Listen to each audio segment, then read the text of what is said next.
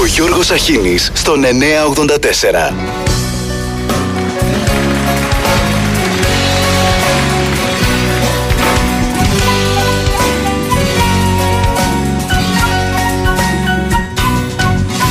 Εμείς που εν ονόματι της τέχνης Φορέσαμε το κλόουν της στολή Και παίζουμε στον άλλον την καμπούρα Το βρώμικο παιχνίδι του ληστή. Όταν φύγαν τα θηρία βρήκαμε την ευκαιρία. Βγήκαμε πρωτοπορία για ψωμί και ελευθερία. Ο λαός μας, ο λαός μας Τα πως γι' αυτό πονάμε. Κι όλα τα ιδανικά μας είναι πως να οικονομάμε Ο λαός μας, ο λαός μας Τα πως γι' αυτό πονάμε. Κι όλα τα ιδανικά μας είναι πως να οικονομάμε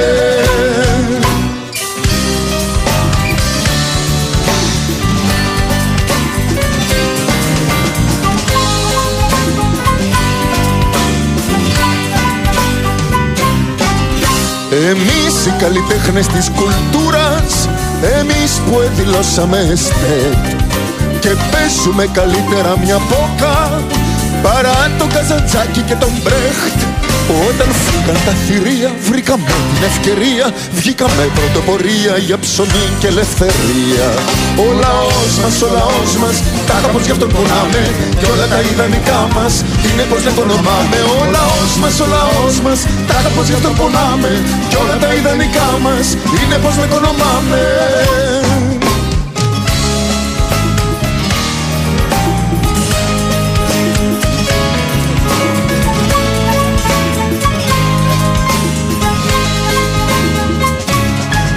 Εμείς οι καλικάντζαροι της νύχτας Λουφάζουμε στον ήλιο και στο φως. Γι' αυτό και χρωματίζουμε αφίσες Την ώρα που κοιμάται ο λαός. Όταν φύγαν τα θηρία βρήκαμε την ευκαιρία. Βγήκαμε πρωτοπορία για ψωμί και ελευθερία. Ο λαός μας, ο λαός μας Τα πως γι' αυτό πονάμε. Κι όλα τα ιδανικά μας είναι πως δεν οικονομάμε Ο λαός μας, ο λαός μας Τα πως γι' αυτό πονάμε Κι όλα τα ιδανικά μας είναι πως δεν οικονομάμε Ο λαός μας, ο λαός μας. Τα πως γι' αυτό πονάμε. Κι όλα τα ιδανικά μας είναι πως δεν οικονομάμε Ο λαός μας, ο λαός μας είναι μαγαζί δικό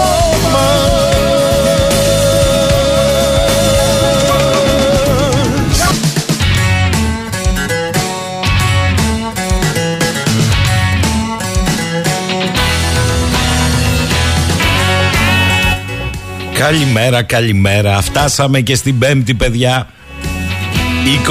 22 έχει ο μήνας. Πρώτη τελευταία ημέρα επισήμως προεκλογικής περίοδου.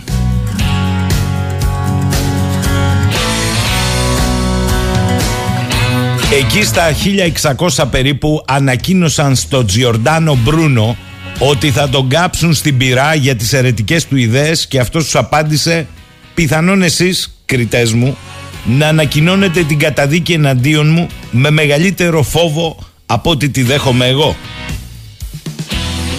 Αλλά ο Τζιορντάνο Μπρούνο έχει πει και μία ακόμη ρίση ή τουλάχιστον του αποδίδεται. Η αλήθεια δεν αλλάζει επειδή την πιστεύει ή δεν την πιστεύει η πλειοψηφία των ανθρώπων. Λοιπόν, τι αγωνία είναι αυτή; Τελειώνει το οξυγόνο στο μίνι υποβρύχιο. Και πολλοί λένε ότι είναι σε κόμμα, είναι το ναυάγιο στο ναυάγιο του Τιτανικού των πλουσίων. Για το άλλο ναυάγιο των φτωχών, ο Τιτανικός των φτωχών, από εδώ πάνε κυπέρδικες. Εγώ άλλη αγωνία έχω μετά από αυτά που είδα χθες στα γραφικά πώς θα βγει στην επιφάνεια που κατέβηκε με βαθισκάφος ο Ευαγγελάτος. Δεν ξέρω ποιος το είδε Κατέβηκε, κάναν μπουρμπου... Το Κατερίνα γελάει με μπουρμπουλήθρες, καρχαρίες από εδώ, από εκεί. Έφτασε μέχρι τον Τιτανικό και έψαχνε με το δικό του βαθισκάφος, 3D animation, το άλλο βαθισκάφος. Έχω μία αγωνία. Διότι δεν περισσεύουν και τα στενοφόρα που λέει η σύζυγος.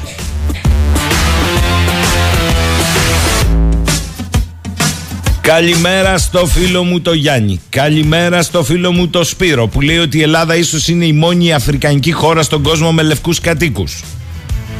Καλησπέρα στο φίλο τον Κωστή. Ξαφνικά λέει η ΑΔΕ ξεσκονίζει social media μετά την influencer Γιώργο μου βρέθηκε και τηλεπερσόνα η οποία έχει δικιά του εκπομπή στην τηλεόραση και ταυτόχρονα έχει και δίκτυο τηλεπολίσεων. Καλά πάει και αυτό.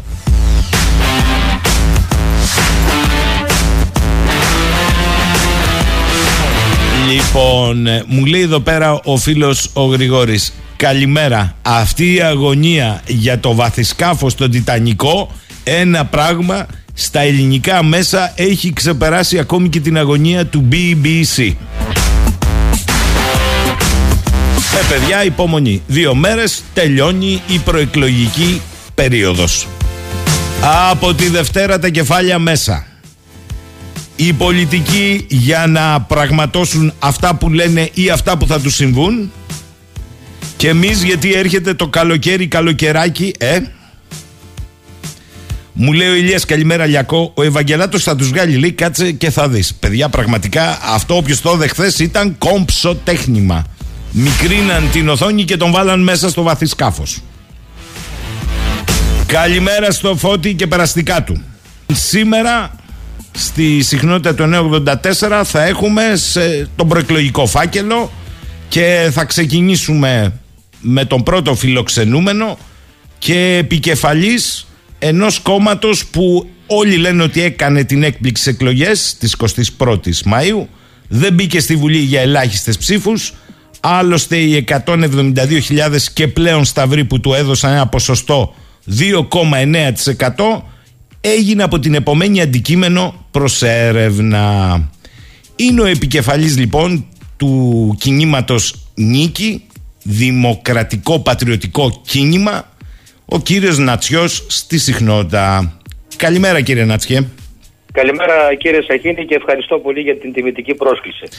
Είναι υποχρέωση κύριε Νατσιέ ε, στα πλαίσια των προεκλογικών κινήσεων όσο το δυνατόν περισσότεροι να μιλήσουν και σε αυτό το ραδιόφωνο αυτό συμβαίνει. Θέλω να ξεκινήσω όμως ρωτώντας σας αυτό που αν θέλετε ε, θα έπρεπε να είναι το πρώτο λογικό ερώτημα. Εσείς, και όταν λέω εσείς όχι εσείς προσωπικά, τι ακριβώς ζητάτε θέλοντας την ψήφο των Ελλήνων για να μπείτε στη Βουλή; Ε, για ποιο λόγο; Κοιτάξτε, ε, έχουμε σηκώσει ψηλά δύο σημαίες ε, οι οποίες είναι οι εξής. Έχουμε ένα σύνθημα μάλλον, το οποίο προτάσουμε, τούτη τη δύσκολη εποχή που διέρχεται η πατρίδα μας, χρειάζεται παιδιά και παιδεία.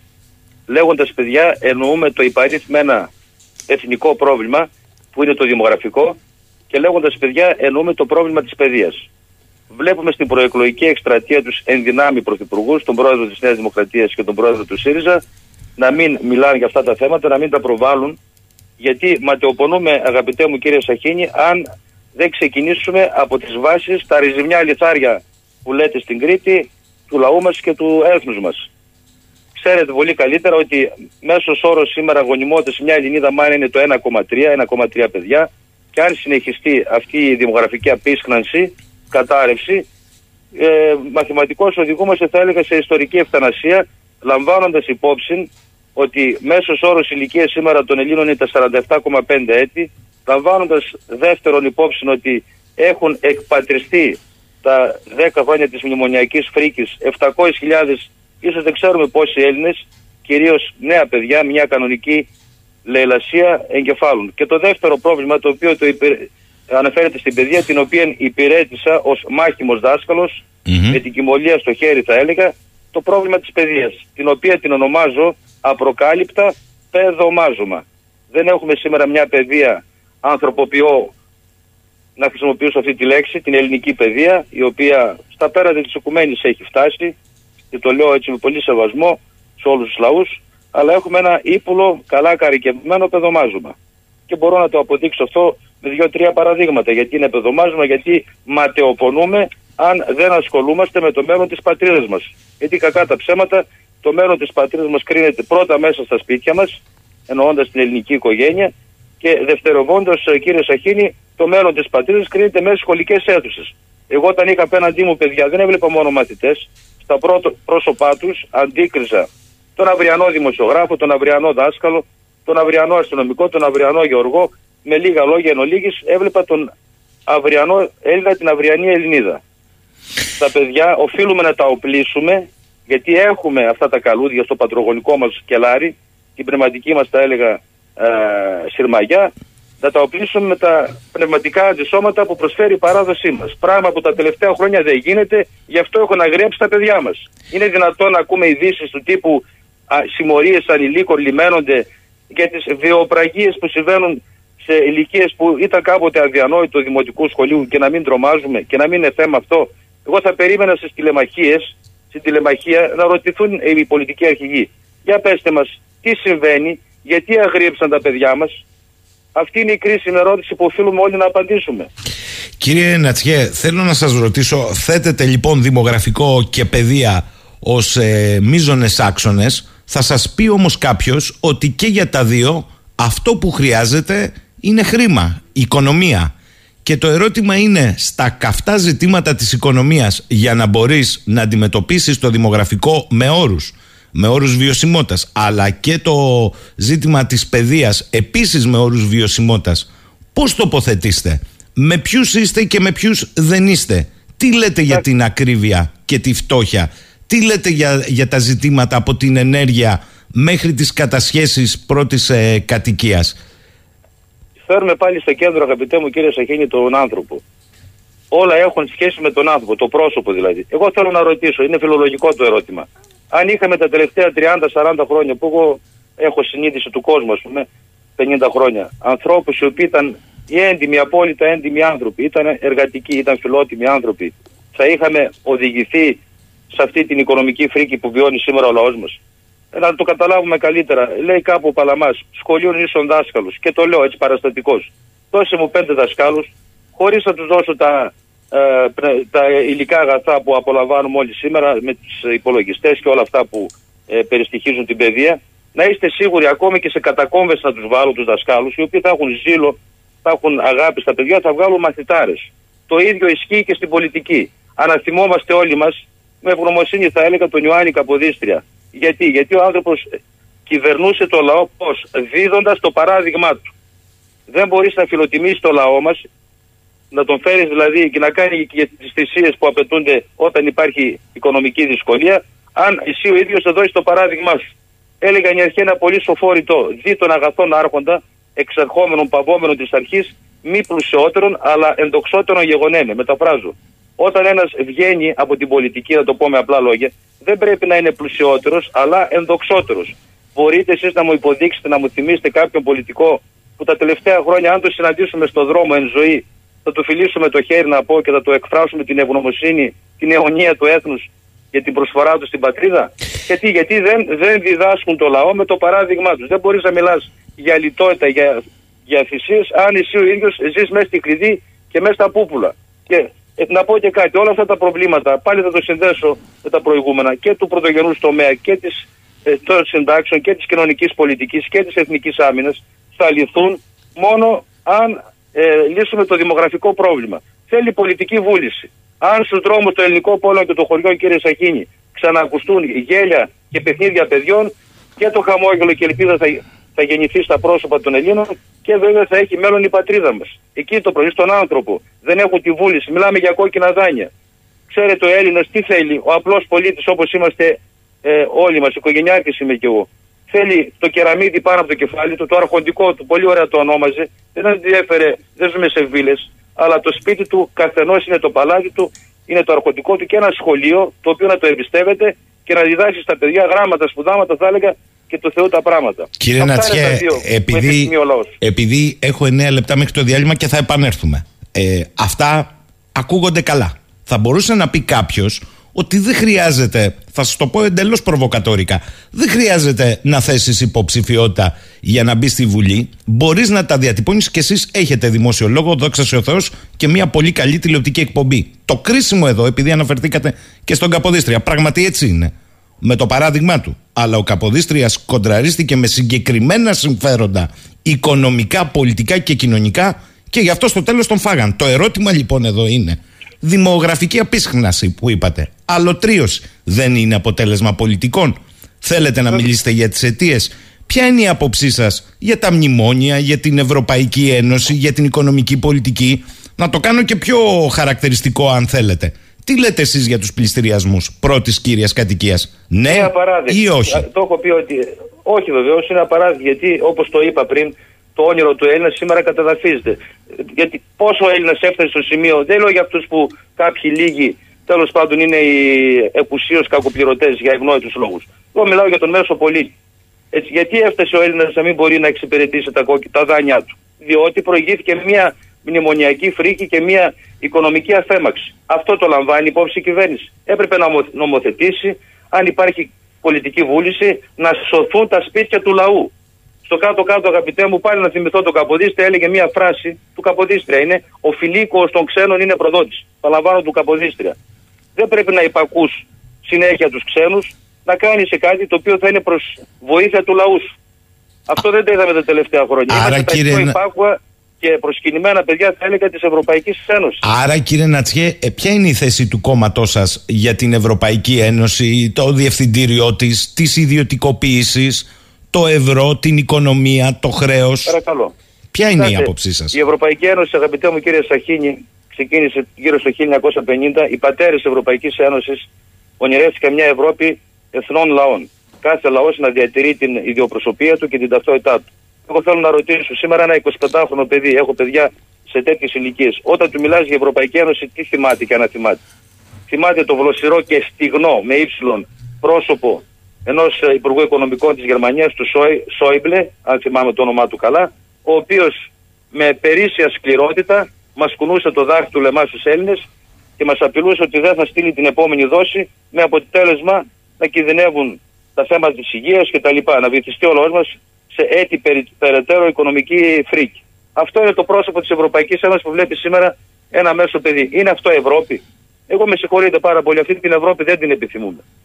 Δεν είναι Ευρώπη που, όπως είπα, οροματίστηκαν οι ιδρυτές της. Εμείς θέλουμε την Ευρώπη των εθνών λαών. Κάθε λαός διατηρεί ισότιμα την ε, παρουσία του και όχι να είναι καλώς καρικευμένη σήμερα μια γερμανική καταδυνάστευση, όχι μόνο του ελληνικού λαού, πολλών λαών της Ευρώπης και κυρίως του Νότου. Το έχουμε δει αυτό, το έχουμε βιώσει. Αυτή είναι η Ευρώπη που οραματιζόμαστε. Δεν είπαμε να βγούμε έξω από την Ευρώπη, θα ήταν πάρα, πάρα πολύ επιπόλαιο. Αλλά όχι αυτή η Ευρώπη, την οποία υπηρετούν έτσι με περισσή, θα έλεγα, ε, υπακοή οι Έλληνες πολιτικοί που κυβερνούν τα τελευταία χρόνια. Θα σας πει όμως κάποιος, ε, κύριε Νατσιέ, κύριε Πρόεδρε, ότι ε, λέτε είναι ουτοπικό να πούμε να βγούμε έξω από αυτή την Ευρώπη. Η συγκεκριμένη Ευρώπη έχει συγκεκριμένους κανόνες, δημοσιονομικούς κανόνες. Και μάλιστα μετά την περίοδο της ελάφρυνσης ή της χαλαρότητας λόγω της πανδημίας, επανέρχονται αυτοί οι κανόνες. Τι θα κάνετε λοιπόν, πρακτικά τι θα κάνετε; Κοιτάξτε, είπα πρώτα-πρώτα θα νομοθετούσες γιατί μπορούν να βρεθούν χρήματα. Εγώ θα σας πω ένα πρόβλημα που όλος ο λόγος σήμερα το μουρμουρίζει και δεν προβάλλεται, αγαπητέ μου κύριε Σαχίνη. Τα δύο μεγάλα κόμματα που κυβέρνησαν τα τελευταία 50 χρόνια την Ελλάδα, Νέα Δημοκρατία και Πασό, χρωστούν 800 εκατομμύρια ευρώ. Κάνω λάθος; Συνεχίστε, βεβαίως. Βεβαίως. Ε, αυτά τα λεφτά γιατί δεν ζητούνται από αυτά τα κόμματα; Γιατί να μην μπουν και σε καθεστώς κόκκινου δανείου, θα έλεγε και τα μεγάλα αυτά κόμματα, και να γίνουν συντηρητικές κατασ... κατασχέσεις στα περιουσιακά τους στοιχεία; Να ένα μέσο με το οποίο μπορείς να εξοικονομήσεις χρήματα. Έκλεισαν, εγώ ζω στη Μακεδονία, η Μακεδόν το γένος. Έτσι ε, έκλεισαν όλες οι μονάδες παραγωγής ηλεκτρικής ενέργειας και μιλάω στην περιοχή της Δυτικής Μακεδονίας ε, τα λιγνητορυχεία που παρήγαγαν ε, φθηνό θα έλεγα ηλεκτρικό ρεύμα στην ε, πατρίδα μας. Εμείς πάλι προ, προλάβαμε σαν τα πιο καλά και υπάκοα παιδιά κλείσαμε τις, ε, παραγω, τις παραγωγικές ε, μονάδες ηλεκτρικού ρεύματος και το ρίξαμε στην πράσινη ανάπτυξη. Όταν έχεις πρόβλημα τεράστιο και βλέπεις να έρχεται η βοή των πλησιαζόντων γεγονότων που λέει ο ποιητής και τι δυσκολίες, δεν τα κλείνεις. Γιατί; Γιατί σκέφτεσαι και βλέπεις ότι οι Γερμανοί και οι Πολωνοί έχουν μεταθέσει εν ευθέτω χρόνο τις δικές τους αντίστοιχες μονάδες. Γιατί εμείς τόσο υπάκουοι. Να πάλι ένα μέσο εξοικονόμησης χρημάτων. Άρα έχουμε κυβερνήσεις οι οποίες δεν βλέπουν ε, το μέλλον, αλλά ενεργούν, νομοθετούν, υπακούονται σε παραλαμβάνω χωρίς να βάλουν ούτε καν ένα αστερίσκο σε όσα, σε όσα τους επιτάσσει στα κελέσματα της Ευρωπαϊκής Ένωσης. Κοιτάξτε, επειδή εδώ έχουμε μία δυναμία, αγαπάμε τους ακροατές μας και νομίζω ότι αυτό είναι αυτό που το επιθυμητώ και για εσά. Με άμεση επαφή. Βεβαίως, βεβαίως, Έχω βεβαίως. βροχή ερωτημάτων εδώ, πρέπει να το πω. Θα πω ένα τώρα, τα υπόλοιπα μετά τη σύντομη διακοπή που θα κάνουμε, είναι το εξής ερώτημα. Λέει εδώ ο φίλος μου Δημήτρης, καλημέρα στον κύριο Νατσιό. Η χώρα μας, με θεμητό ή αθεμητό τρόπο, καλός ή κακός, μέσω των μνημονίων έχει παραχωρήσει, ίσως και αμετάκλητα, ταμεία και δημόσια περιουσία, ηλική και άειλη σε υπερταμεία και ανεξάρτητες αρχές. Έχει σκοπό ο κύριος Νατσιός, εάν έχει τη δύναμη, να εθνικοποιήσει πάλι όλα αυτά, ίσως και τις τράπεζες; Κοιτάξτε, εμείς αυτή τη στιγμή δεν είμαστε κόμμα το οποίο θα κυβερνήσει τον τόπο, αγαπητέ μου κύριε Σαχένια, αλλά αν μας τιμήσει ο ελληνικός λαός, που πιστεύουμε θα μας τιμήσει και εισέλθουμε την 25η Ιουνίου στη Βουλή, να είναι σίγουρος ο ακροατής σας ότι με στένος, με δυναμισμό, αυτά που λέει και αυτά που λέμε και εμείς θα τα υπερασπιστούμε, υπερασπιζόμενοι κυρίως τα, τα δικαιώματα του ελληνικού λαού. Γιατί εμείς δεν βλέπουμε την πολιτική ως μέσο δόξας και ανάδειξης και δεν ξέρω προς το Θεαθήνη και τι άλλο, αλλά για μας είναι διακονία του λαού. Γιατί είμαστε λαός. Είμαστε απλοί άνθρωποι και λέμε πολλές φορές επιτέλους τούτος ο τόπος να κυβερνηθεί από τον απλό κόσμο. Έχουμε την οσυρή εντύπωση, έχει καλλιεργηθεί στο λαό μας ότι πρέπει να ανήκει σε κάποια οικογένεια, να έχει ζεστάνει τα χέρια σου σε πολιτικά τζάκια. Όχι. Δεν είναι έτσι τα πράγματα. Επιτέλους θα βγουν και άνθρωποι οι οποίοι είναι από το λαό και βιώνουν τα προβλήματα του λαού. Και εγώ έχω δάνειο για αγορά πρώτης κατοικίας. Και εγώ βιώνω αυτά τα προβλήματα. Και δυσκολεύομαι να πληρώσω και να αποπληρώσω τις δόσεις. Αλλά αυτοί που κυβερνούν δεν τα ξέρουν. Επαναλαμβάνω, είναι μακριά από τα προβλήματα του λαού. Δεν καταλαβαίνουν τα προβλήματα του λαού μας. Γιατί, γιατί επαναλαμβάνω, ζουν μέσα στα πούπουλα. Δεν είναι λαός. Κύριε Νατσιέ, πάω στο επόμενο ερώτημα, ακροατή, που είναι του φίλου του Θάνου. Λέει καλημέρα στον κύριο Νατσιό. Ανήκω ιδεολογικά στον πατριωτικό χώρο. Είμαι άθεος. Συμφωνώ απόλυτα στο δημογραφικό και στην παιδεία που προτάσει ως βασικό πρόβλημα το κόμμα του κυρίου Νατσιού. Γιατί η παιδεία είναι η βάση για όλα. Αλλά πέρα από εκεί δεν μπορώ να δω κάτι άλλο που θα με πείσει να ψηφίσω το κόμμα νίκη. Τη δεδομένη χρονική στιγμή που το βασικότερο πρόβλημα είναι η κρίση και χωρίς να λυθεί αυτό, δεν θα λυθεί το δημογραφικό. Τι έχει να μου πει λοιπόν ο κύριος Νατσιός για την κρίση; Δεν θέλω να ακούσω θεωρίες ότι μπορεί να γίνει αυτό και το άλλο. Θέλω να ακούσω πώς θα γίνει να εξέλθουμε από την κρίση. Όταν λέει κρίση εννοεί την οικονομική κρίση. Ε, ασφαλώς αυτό εννοεί. Η οποία έχει συμπαρασύρει τα πάντα. Ε, Βεβαίως συμφωνώ, αλλά πρέπει πάντοτε να ψάχνουμε τις αιτίες που φτάσαμε στην οικονομική κρίση, κύριε Σακίνη. Δεν έχουμε μαγικό ραβδί. Με συγχωρείτε, δεν θέλω να λέω είμαι μαθής επεκφυγέ. Ε, ε, προσπαθώ να είμαι πάντοτε ειλικρινής, γιατί αυτό έκανα και μέσα σχολική αίθουσα όταν στεκόμουν ενώπιον των παιδιών και μου ρωτούσα κάτι και δεν το ήξερα και δεν είχα εκεί την ώρα την άμεση λύση ή την απάντηση. Έλεγα, καλά μου παιδιά, θα το μελετήσω εις βάθος και θα σα απαντήσω αύριο. Αλλά επαναλαμβάνω, οι αιτίες ποιες είναι, είναι τα πρόσωπα. Πρέπει να επαναφέρουμε στο κέντρο το πρόσωπο. Καταλήγουμε όλοι και συμφωνούμε ότι για να φτάσουμε στην οικονομική κρίση, την οικονομική φρίκη, κάποια πρόσωπα απέτυχαν. Εμείς τι κάνουμε; Επαναφέρουμε συνεχώς, συνεχώς και συνεχώς τα ίδια πρόσωπα. Δεν γίνεται έτσι. Πρέπει να αλλάξουμε τα πρόσωπα. Να είναι φύγει... μόνο τα πρόσωπα, θα σας πει κάποιος κύριε Νατσιέ, γιατί ε, τόσα χρόνια με τα πολιτευτικά πρόσωπα αλλάζαν. Δεν είναι οι πολιτικές. Μα τα πρόσωπα εφαρμόζουν τις πολιτικές. Προφανώς. Αλλά. Πάρα πολύ. Και, με, ε, συγγνώμη λίγο. κύριε Νατσιέ, συγγνώμη, συγγνώμη ε, για να απαντήσετε ολοκληρωμένα. Παρακαλώ, παρακαλώ. Και θα έχετε όλο το χρόνο. Προφανώς τα πρόσωπα εφαρμόζουν πολιτικές. Αλλά τελικώς διάφορα πρόσωπα εφαρμόζαν τις ίδιες πολιτικές για να φτάσουμε εδώ που φτάσαμε. Αλλιώς δεν εξηγείται. Ε, βέβαια, αυτό λέμε ότι αυτές οι εναλλαγές στην εξουσία από τα πρόσωπα που ανακυκλώνονται είναι υπεύθυνα για αυτό που βιώσαμε σήμερα. Έτσι.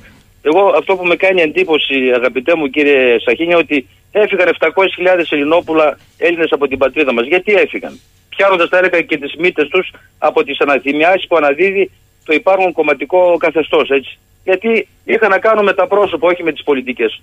Αν ρωτήσεις τον μέσο Έλληνα, δεν σου λέει ότι απέτυχε η τάδε πολιτική. Δηλαδή, μισό λεπτό κύριε Νατσιέ, για να το καταλάβω.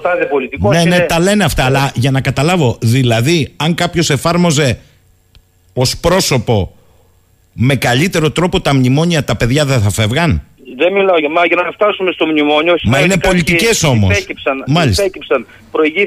Προηγήθηκαν δεκαετίες ανικανότητας και μη σεβασμού στο, στο, στο χρήμα και στα, στην περιουσία του ελληνικού λαού. Δεν ξέρουμε πόσα έχουν ενθυλακώσει. Κάποτε, κύριε Σακίνη, είχαμε μιλήσει για τη λίστα Λαγκάρντ. Πού είναι αυτά τα χρήματα, γιατί δεν την επαναφέρουμε πάλι στο προσκήνιο; Κάποτε είχε ανοίξει η καταπακτή το καπάκι και από εκεί πάλι πιάναμε τι μύτε από το ανατιμιάζει για την χρηματοδότηση των ΜΚΟ. Πού είναι, αυτά τα, πού είναι αυτά τα θέματα, γιατί δεν τα επαναφέρουμε πάλι στην, ε, στο προσκήνιο. Κάνω λάθος; Θυμάστε πόσο είχε απασχολήσει το ελληνικό λαό η περίφημη ε, διαβόητη λίστα Λαγκάρ. Τι έγινε με εκείνα τα χρήματα; 600 δισεκατομμύρια θυμάμαι πριν από 10 χρόνια όταν ξεκίνησε, περισσότερα χρόνια ξεκίνησε η μνημονιακή φρίκη όπως την ονομάζω, είχε, εντο, είχε εντοπιστεί όλη η επικαιρότητα στην λίστα Λαγκάρ. Ξαφνικά, ως διά μαγείας, κουκουλώθηκε το θέμα και έκλεισε. Γιατί έκλεισε; Μάλιστα. Ο φίλος ο Αντώνης, ένας νέος επιστήμονας που εξακολουθεί να παραμένει στη χώρα. Για να πω την αλήθεια, εδώ οι ακροατές του ζητάνε να μην φύγει, γιατί ο άνθρωπος ήθελε να τα βροντήξει. Λέει, σας παρακαλώ πάρα πολύ, ως πολιτικός επιστήμονας, θα ήθελα να ρωτήσετε τον κύριο Νατσιό, ποιες είναι οι θέσεις του κόμματός του αναφορικά με την εξωτερική πολιτική και την τρέχουσα διεθνή πολιτική επιγραμματικά. Για παράδειγμα, παγκοσμιοποίηση, ευρωπαϊκή ολοκλήρωση, νομισματική ένωση, ΝΑΤΟ. Κοιτάξτε, το τρέχον και το φλέγον ζήτημα σήμερα ε, αγαπητέ μου κύριε Σαχίνη, το οποίο το διαβάζουμε συνεχώς, είναι το θέμα η σχέση μας με την Τουρκία. Όταν μιλάμε για εξωτερική πολιτική, επικεντρωνόμαστε στις θέσεις μας στην Τουρκία. Να πω κάτι. Το, ε, είχα διαβάσει ένα πολύ ωραίο κείμενο, θα καταλάβει ο ακροατής τι εννοώ, ενός ε, Κύπριου ακαδημαϊκού, Ελληνοκύπριου, του Κυρκάκου Χαραλαμπίδη, ένας πολύ σπουδαίος ποιητής, καταγόμενος από την Αμόχωστο, τη σκλαβωμένη Αμόχωστο, ο οποίος είχε πει το εξής σε μια αποστροφή του λόγου του. Λέγοντα το 1965 περίπου ο νέος τότε Μακαρίτης πια πρεσβευτής της Ελλάδος πήγε στην Άγκυρα, Βύρον Θεοδωρόπουλος, συνάντησε ένα παλέμαχο πρεσβευτή Σουηδό και του είπε: Άκου, παιδάκι μου, στη συναναστροφή σου με την Τουρκία δεν πρέπει να ξεχνάς τρία πράγματα. Ποια, πρώτον, λένε συνεχώς ψέματα. Δεύτερον, δεν παραχωρούν τίποτε.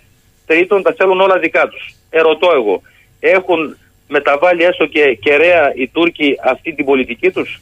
Μπορεί κάποιος να μου πει τα τελευταία 50 χρόνια από το 1974 που έχουμε συνείδηση του κόσμου, του κόσμου εγώ προσωπικά εννοώ, ε, αν έχουν μετακινηθεί οι Τούρκοι σε κάτι από τις απαιτήσεις τους. Σήμερα τι ακούμε, ακούμε για πρέσπες του Αιγαίου.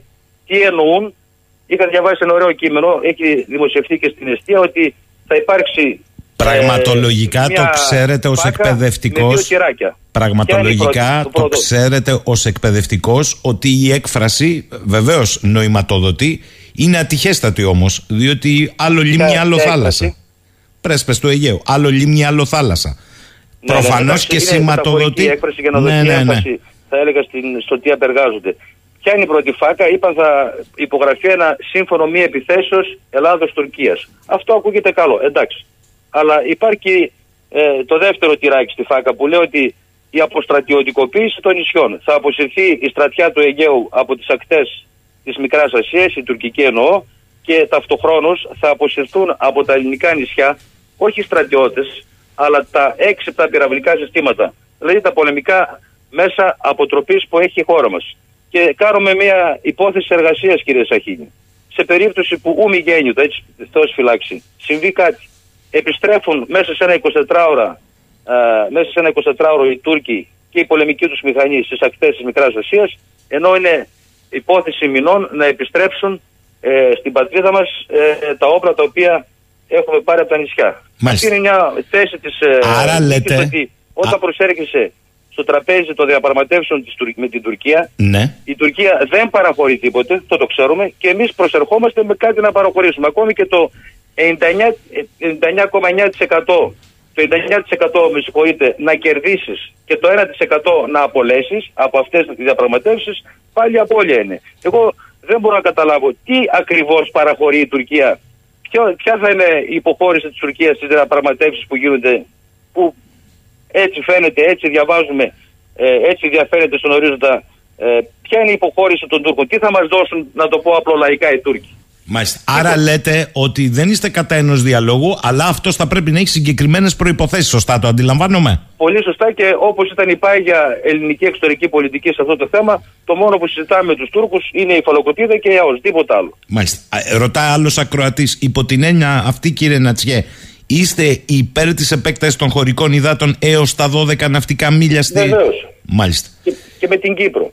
Μάλιστα. Θυμάστε ο μεγάλος αυτός Έλληνας πολιτικός ο Παπαδόπουλος, ο πρόεδρος της Κύπρου, ο Τάσος Παπαδόπουλος, ο οποίος μικρός στο δέμας μεν, ε, αλλά με μια λιονταρίσια ψυχή όταν ανακήρυξε την ε, ΑΟΖ, έπεσαν πάνω του όλα τα θεριά να τον φάνε, θα καταστραφεί η Κύπρος, τέλος πάντων. Και βλέπουμε σήμερα ότι ο ελληνικός κυπριακός λαός απολαμβάνει θα έλεγα ε, τα αποτελέσματα εκείνης της ε, γενναίας αποφάσεως του, Μακαρι, του Μακαρίτη σπουδαίου Έλληνα ε, Προέδρου της Κύπρου. Άρα ε, θεωρείτε ότι οι όποιες συζητήσεις μετεκλογικά είναι προστιχηματικές και έχουμε βάλει ρότα παραχωρήσεων; Προφανώς εγώ αυτό βλέπω ότι ε, όταν συζητάς επαναλαμβάνω και εσύ ε, ο άλλος δεν παραχωρεί τίποτε και τα θέλει όλα δικά του κάτι θα παραχωρήσεις εσύ. Έχουμε ακόμη και μία χούφτα χώμα αγαπητέ μου κύριε Σαχίνη ε, δεν μπορείς να παραδώσεις. Εσύ είστε κριτικός, εγώ είμαι Μακεδόνας. Και, και θυμάμαι ευγνωμοσύνη ε, τους αγώνες των ε, κριτικών πλαρτηγών του Μακεδονικού αγώνα. Ξέρετε από τους τρεις γενικούς αρχηγούς του Μακεδονικού αγώνα ο ένας ήταν ο Παύλος Μιλάς, οι άλλοι δύο ήταν κριτικοί έτσι και 3.000 κριτικοί πολέμησαν για τη Μακεδονία μας. Ε, γι' αυτό μας πονάει ιδιαίτερα η, η προδοσία της Μακεδονίας. Δεν θέλουμε να, ξανα, να ξανασυμβεί αυτό το πράγμα. Ακόμη δεν έχει κλείσει η πληγή από εκείνη ήταν και τέτοιες μέρες από εκείνη την εθνική μειοδοσία και προδοσία. Ήταν η μεγάλη Παρασκευή της Μακεδονίας μας. Δεν έχει το περιθώριο ελληνισμός για άλλους ακροτεριασμούς. Μάλιστα. Ο Θήλος ο Δήμος λέει, κύριε Νατσιέ, αντί να μιλάμε για στραγάλια, το τι χρωστάνε τα κόμματα, όχι ότι δεν είναι θέμα, θέλω να σας πω ότι στην Κύπρο της Ευρωπαϊκής Ένωσης το αφορολόγητο για την οικογένεια με παιδί είναι 70.000 ευρώ. Και εκεί η ολιγαρχία πληρώνει πάρα πολλούς φόρους. Και όχι μόνο πάει καλά, πρωτοπορεί χώρα ως προς την κοινωνική ευτυχία, Μήπως λοιπόν θα έπρεπε να μπει ένας φόρος στο μεγάλο κεφάλαιο όπως στην Κύπρο της Ευρωπαϊκής Ένωσης και στην Ελλάδα, θα μιλήσει κάποιος για τα προνόμια του μεγάλου κεφαλαίου; Πολύ καλή ερώτηση. Καταρχάς η Κύπρος έχει και ΦΠΑ 15% αν θυμάμαι. Εδώ και χρόνια. Σταθερό ΦΠΑ. Το πρώτο πρώτο βήμα είναι αυτό, να, ε, να έχουμε σταθερό ΦΠΑ. Δεύτερον, ο έμφυα επιτέλους πρέπει να καταργηθεί. Και τρίτον, συμφωνώ απόλυτα με τον Ακροατή. Αυτό βέβαια θα παραβίαζε ανοιχτές θύρες αν δεν το υποστήριζα, έτσι. Μάλιστα. Άλλος φίλος, ο Νίκος. Ποια είναι η γνώμη του κυρίου; Σας διαβάζω ακριβώς όπως έρχονται ερωτηματά. Οπότε ναι. μπορεί να σας πηγαίνει από το ένα στο άλλο θέμα. Θα επανερχόμαστε. Ποια είναι η γνώμη του κυρίου Νατσιού για παραεκκλησιαστικές οργανώσεις διαστρεβλώνουν την εικόνα της θρησκείας, την προέλευσή τους από τη χουντική μετεμφυλιακή περίοδο καπελώνουν τη δικούσα εκκλησία, καπελώνουν εκκλησιαστικές οργανώσεις. Καταρχάς, η λέξη παρεκκλησιαστικέ, ε, αγαπητέ μου κύριε Σαχίνια, λάθος. Υπάρχουν ορθόδοξα χριστιανικά σωματεία, έτσι, τα οποία υποβοηθούν, θα έλεγα, το έργο της Εκκλησίας. Κανείς δεν μπορεί την Εκκλησία να την ε, ξεπεράσει. Ε, και από εκεί και πέρα, ε, κάτι άκουσα για χουντικό κτλ. Ναι, ναι. Για, δεν χρειάζεται, δεν χρειάζεται παρε... τώρα μετά από 60 χρόνια, 50-60 χρόνια να σκεφτόμαστε με λογική μετεφυλιακή, ε, θα έλεγα, του 1974. Οι, τα ορθόδοξα χριστιανικά σωματεία έχουν γνωρίσει πολλούς ανθρώπους, ούτε σκοτεινά είναι, ούτε σκοταδιστικά είναι, απλοί άνθρωποι οι οποίοι κάνουν έργο, κοινωνικό έργο, προσφέρουν ιεραποστολές, μαζεύουν τρόφιμα, για παράδειγμα, στέλνουν στις εμπερίστατες περιοχές τη γη όπου δρούν ε, ε, Ορθόδοξοι Έλληνες Ιεραπόστολοι, βοηθούν εμπερίστατες οικογένειες στην Ελλάδα. Α είμαστε λίγο προσεκτικοί στους όρους. Αν δεν γνωρίζουμε τα πράγματα εκ των έσω. Ε. Κύριε Νατσιέ, αυτό δεν σημαίνει. Ο κόσμος θα το πει με την απλή, εσείς καλά κάνετε, όπως το αντιλαμβάνετε. Δεν σημαίνει ότι δεν υπάρχουν εκκλησιαστικές, θέλετε να το πούμε, οργανώσεις οι οποίες δεν λειτουργούν και δεν εχθρεύονται το σχήμα. Να σας πω ας πούμε, δεν υπάρχουν οργανώσεις που κατηγορούν το Οικουμενικό Πατριαρχείο η Κρήτη εκεί πάγεται απευθείας. Ως, ε, ως, ως πληγέντα, ως πληγέντα από τον μισό λεπτό, ως πληγέντα από τον οικουμενισμό δεν καταγγέλουν τον Οικουμενικό Πατριάρχη για οικουμενισμό. Αυτές λειτουργούν δεν λειτουργούν με άλλους όρους. Δεν υπάρχουν οργανώσεις που λένε ότι κακώς προχωρήσαμε στην αυτοκεφαλία της Εκκλησίας Ουκρανίας. Δεν είναι αντίθετες λοιπόν με βάση αυτό που είπατε προηγουμένως στο γράμμα και το πνεύμα της δικού σας. Μπορείτε να γίνετε πιο συγκεκριμένος για ποια εκκλησιαστική, δεν ξέρω ποια οργάνωση αναφέρεστε, γιατί γενικά αν λέμε κάτι υπάρχουν, ποιες είναι αυτές. Καταρχάς για να μπορέσεις να, να πω κάτι γιατί έχω και τη θεολογική ιδιότητα, για να μπορέσεις να κρίνεις το Πατριαρχείο οτιδήποτε, εγώ μακράν από εμά τέτοια πράγματα, το έχουμε πει ότι ε, η ιεροκατηγορία καταρχάς είναι αμάρτημα, πρέπει να έχεις ένα θεσμικό ρόλο. Το να βγει τώρα ένα και να ε, εγκαλεί ή να κατακρίνει ή να επαναφέρει. Ε, με ποιο θεσμικό ρόλο θα μιλήσω εγώ, τι είμαι. Ε, οποιοδήποτε πει... άνθρωπος σήμερα ε, μπορεί να βγει δημοσίως. Αυτό πρέπει να το προσέξουμε γιατί είναι Μισό μακριά λεπτό, της Ορθοδο- μι- Ορθοδόξου. μι- μισό λεπτό Ε, κύριε Νατσιέ. Εγώ καταλαβαίνω Παρακαλώ. τι θέλετε να πείτε. Ε, και προφανώς αυτοί που στέλνουν εδώ τα μηνύματα έχουν και αυτοί υπόψη τους. Αλλά με την ίδια λογική δεν ασκώ κριτική ή δεν ψάχνω με τι συμβαίνει και στο χώρο των ε, εκκλησιαστικών οργανώσεων. Προφανώς όχι όλων, δεν φαντάζομαι ότι εννοούν αυτό εδώ. Ε, τότε με την ίδια λογική, γιατί να ασκήσουμε κριτική σε αρχηγούς κομμάτων για τα λεφτά που χρωστάνε, αν δεν έχουμε θεσμικό ρόλο; Δεν πάει έτσι όμως. Άλλο, άλλο, η- άλλο το κράτος και άλλο η Εκκλησία. Η Εκκλησία είναι ένας πανάρχιος θεσμός.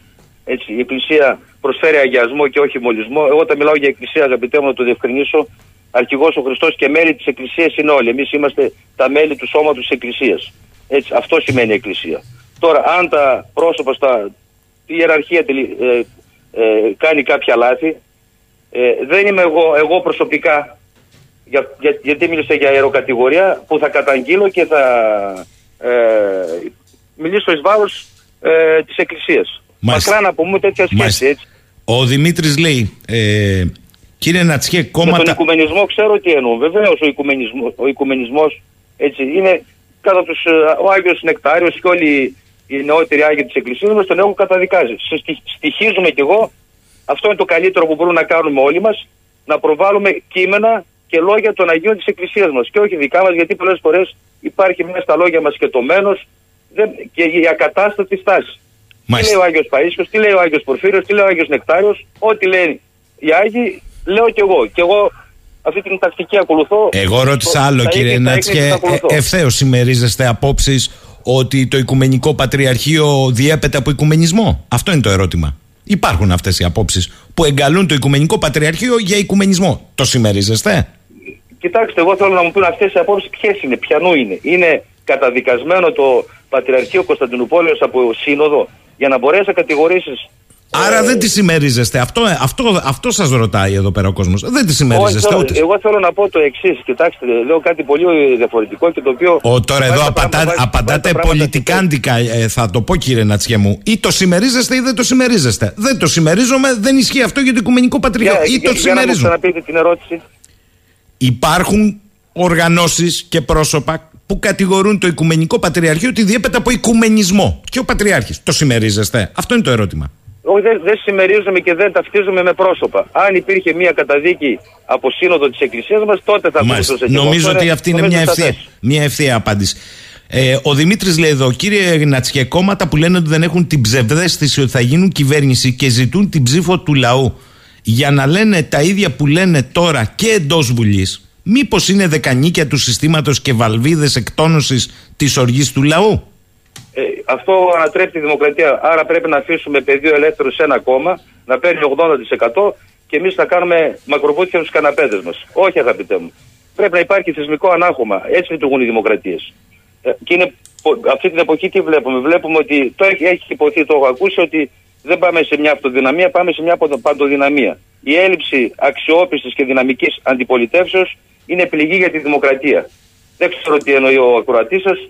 Πρέπει να υπάρχουν φωνές με δυναμισμό, με στένος, με εγκυρότητα, με τιμιότητα και αξιοπρέπεια, οι οποίες θα υπερασπίζονται και θα, το λαό μας και θα αποκαλύπτουν ε, ό,τι κακό απεργάζεται η οποιαδήποτε κυβέρνηση εις βάρος του λαού. Μάλιστα. Αυτή είναι η δημοκρατία. Δηλαδή, Μάλιστα. τι να κάνουμε τώρα, πούμε πάρτε την εξουσία άλλα 10 χρόνια γιατί έχετε τώρα το λαό μαζί σας. Δεν, δεν καταλαβαίνω τι εννοούν. Ε, Άλλος φίλος ρωτάει εδώ, να το κάνω λίγο πιο πρακτικό το ερώτημα. Καταρχάς, λέει να πείτε στον κύριο Νατσιό ότι οι κάλπες είναι άδειες μέχρι την Κυριακή και ο πολίτης θα αποφασίσει. Λοιπόν, ας υποθέσουμε όμως ότι ο κύριος Νατσιός γίνεται πρωθυπουργός, παρά τα όσα πιστεύει ο ίδιος, ότι για την ώρα δεν έχει τέτοιο στόχο. Και αποφασίζει. προσιλωμένοι. ναι, ναι, αποφασίζει έως 12 ναυτικά μίλια την επέκταση των χωρικών υδάτων. Η Τουρκία κηρύσσει πόλεμο στο, στη χώρα και οι ξένες μεγάλες δυνάμεις μας βάζουν χέρι να μην συνεχίσουμε την απόφαση αυτή. Τι θα έκανε; Ε, Όταν ο Τάσος Παπαδόπουλος, αγαπητέ μου κύριε Σαχίνη, κήρυξε τα 12, κήρυξε τα, την ΑΟΣ, έγινε κάτι; Έχουμε ένα προηγούμενο, ιστορικό έτσι. Έγινε κάτι κακό. Δεν απολαμβάνει, επαναλαμβάνω σήμερα ο Κυπριακός λαός τα ε, υγιή αποτελέσματα εκείνης της αποφάσεως.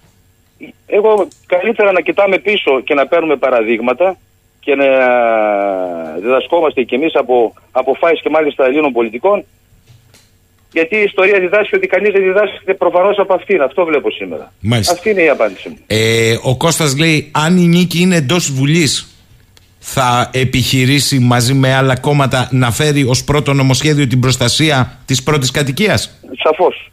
Αυτό είναι ε, πρωτεύω για μας.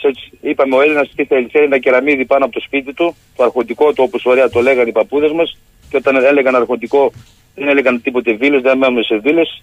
Το σπίτι που με υδρότα και με αίμα έκτισαν. Και τι άλλο θέλει ο μέσος Έλληνας πολίτης, ένα σχολείο στο οποίο θα πηγαίνουν τα παιδιά του και θα μεθαίνουν τα γερά ελληνικά γράμματα. Αυτό είναι το, το όνειρο όλων των Ελλήνων, πιστεύω. Είστε υπέρ του δημόσιου συστήματος στην εκπαίδευση και στην υγεία; Κοιτάξτε, απροκάλυπτα για τα θέματα της υγείας ε, πρέπει να υπάρχει ένα ισχυρό κοινωνικό κράτος. Εννοείται και πρέπει να διαφυλαχθεί, γιατί ακούσαμε και για καινοτόμο ε, σύνταγμα προς το παρόν, να διαφυλαχθεί ως κόρυνο οφθαλμού θα έλεγα το υπάρχουν σύνταγμα. Νομίζω απαντώ. Μάλιστα. Άρα ε, εσείς δεν είστε υπέρ. Ε, ε, δεν γιατί, είστε... γιατί ελοχεύουν και εδώ κοράκια αγαπητέ μου κύριε Σαχίνη. Τι εννοείται. Ξέρω ότι εννοείται για τα ιδιωτικά πανεπιστήμια. Μάλιστα. Έτσι, γιατί αν το δούμε, δάσκαλος είμαι, ξέρω τι ακριβώς γίνεται. Επειδή ζούμε σε ένα ε, κανιβαλικό καθεστώς σήμερα με τις ε, νεοφιλελεύθερες αυτές πολιτικές και όλη αυτή την αναστάτωση που υπάρχει, αν γίνει, ακούγεται πολύ καλό να ιδρυθούν ε, ιδιωτικά πανεπιστήμια και εμένα μου ακούγεται καλό να μην φεύγουν και τα παιδιά μας στο εξωτερικό. Αλλά επειδή ζούμε στην Ελλάδα και βλέπουμε τα πράγματα όπως είναι, έχω την αίσθηση ότι αν γίνουν ιδιωτικά πανεπιστήμια, τα οποία προφανώς ε, θα ζητούν και ανάλογα οικονομικά ε, ανταλλάγματα από τους γονείς, θα έχουμε καθαρά μια παιδεία για τον ευκατάστατο των Ελλήνων και τα παιδιά του απλού κόσμου δεν ξέρω εγώ και εγώ που θα πηγαίνουν. Προς το παρόν, ενώ, το εννοώ αυτό προς το παρόν, κατανοητός νομίζω είμαι, ας διατηρηθεί το Σύνταγμα ως έχει. Μάλιστα. Ε, λέει ο φίλος ο Γρηγόρης, καλημέρα στον κύριο Νατσιό. Αν κατάλαβα καλά, στην κεντρική προεκλογική ομιλία χθες ε, του πρώην Πρωθυπουργού και Προέδρου της Νέας Δημοκρατίας του κύριου Μητσοτάκη, οι εχμοί Ντεμεκ πιστοί και Ντεμεκ πατριώτες απευθυνόταν και στο κόμμα του. Τι απαντά; Σαφέστατα, μόνο στο κόμμα μας. Καταρχάς δεν μ' άρεσε η χρησιμοποίηση της. Είχα χρόνια την ακούσω.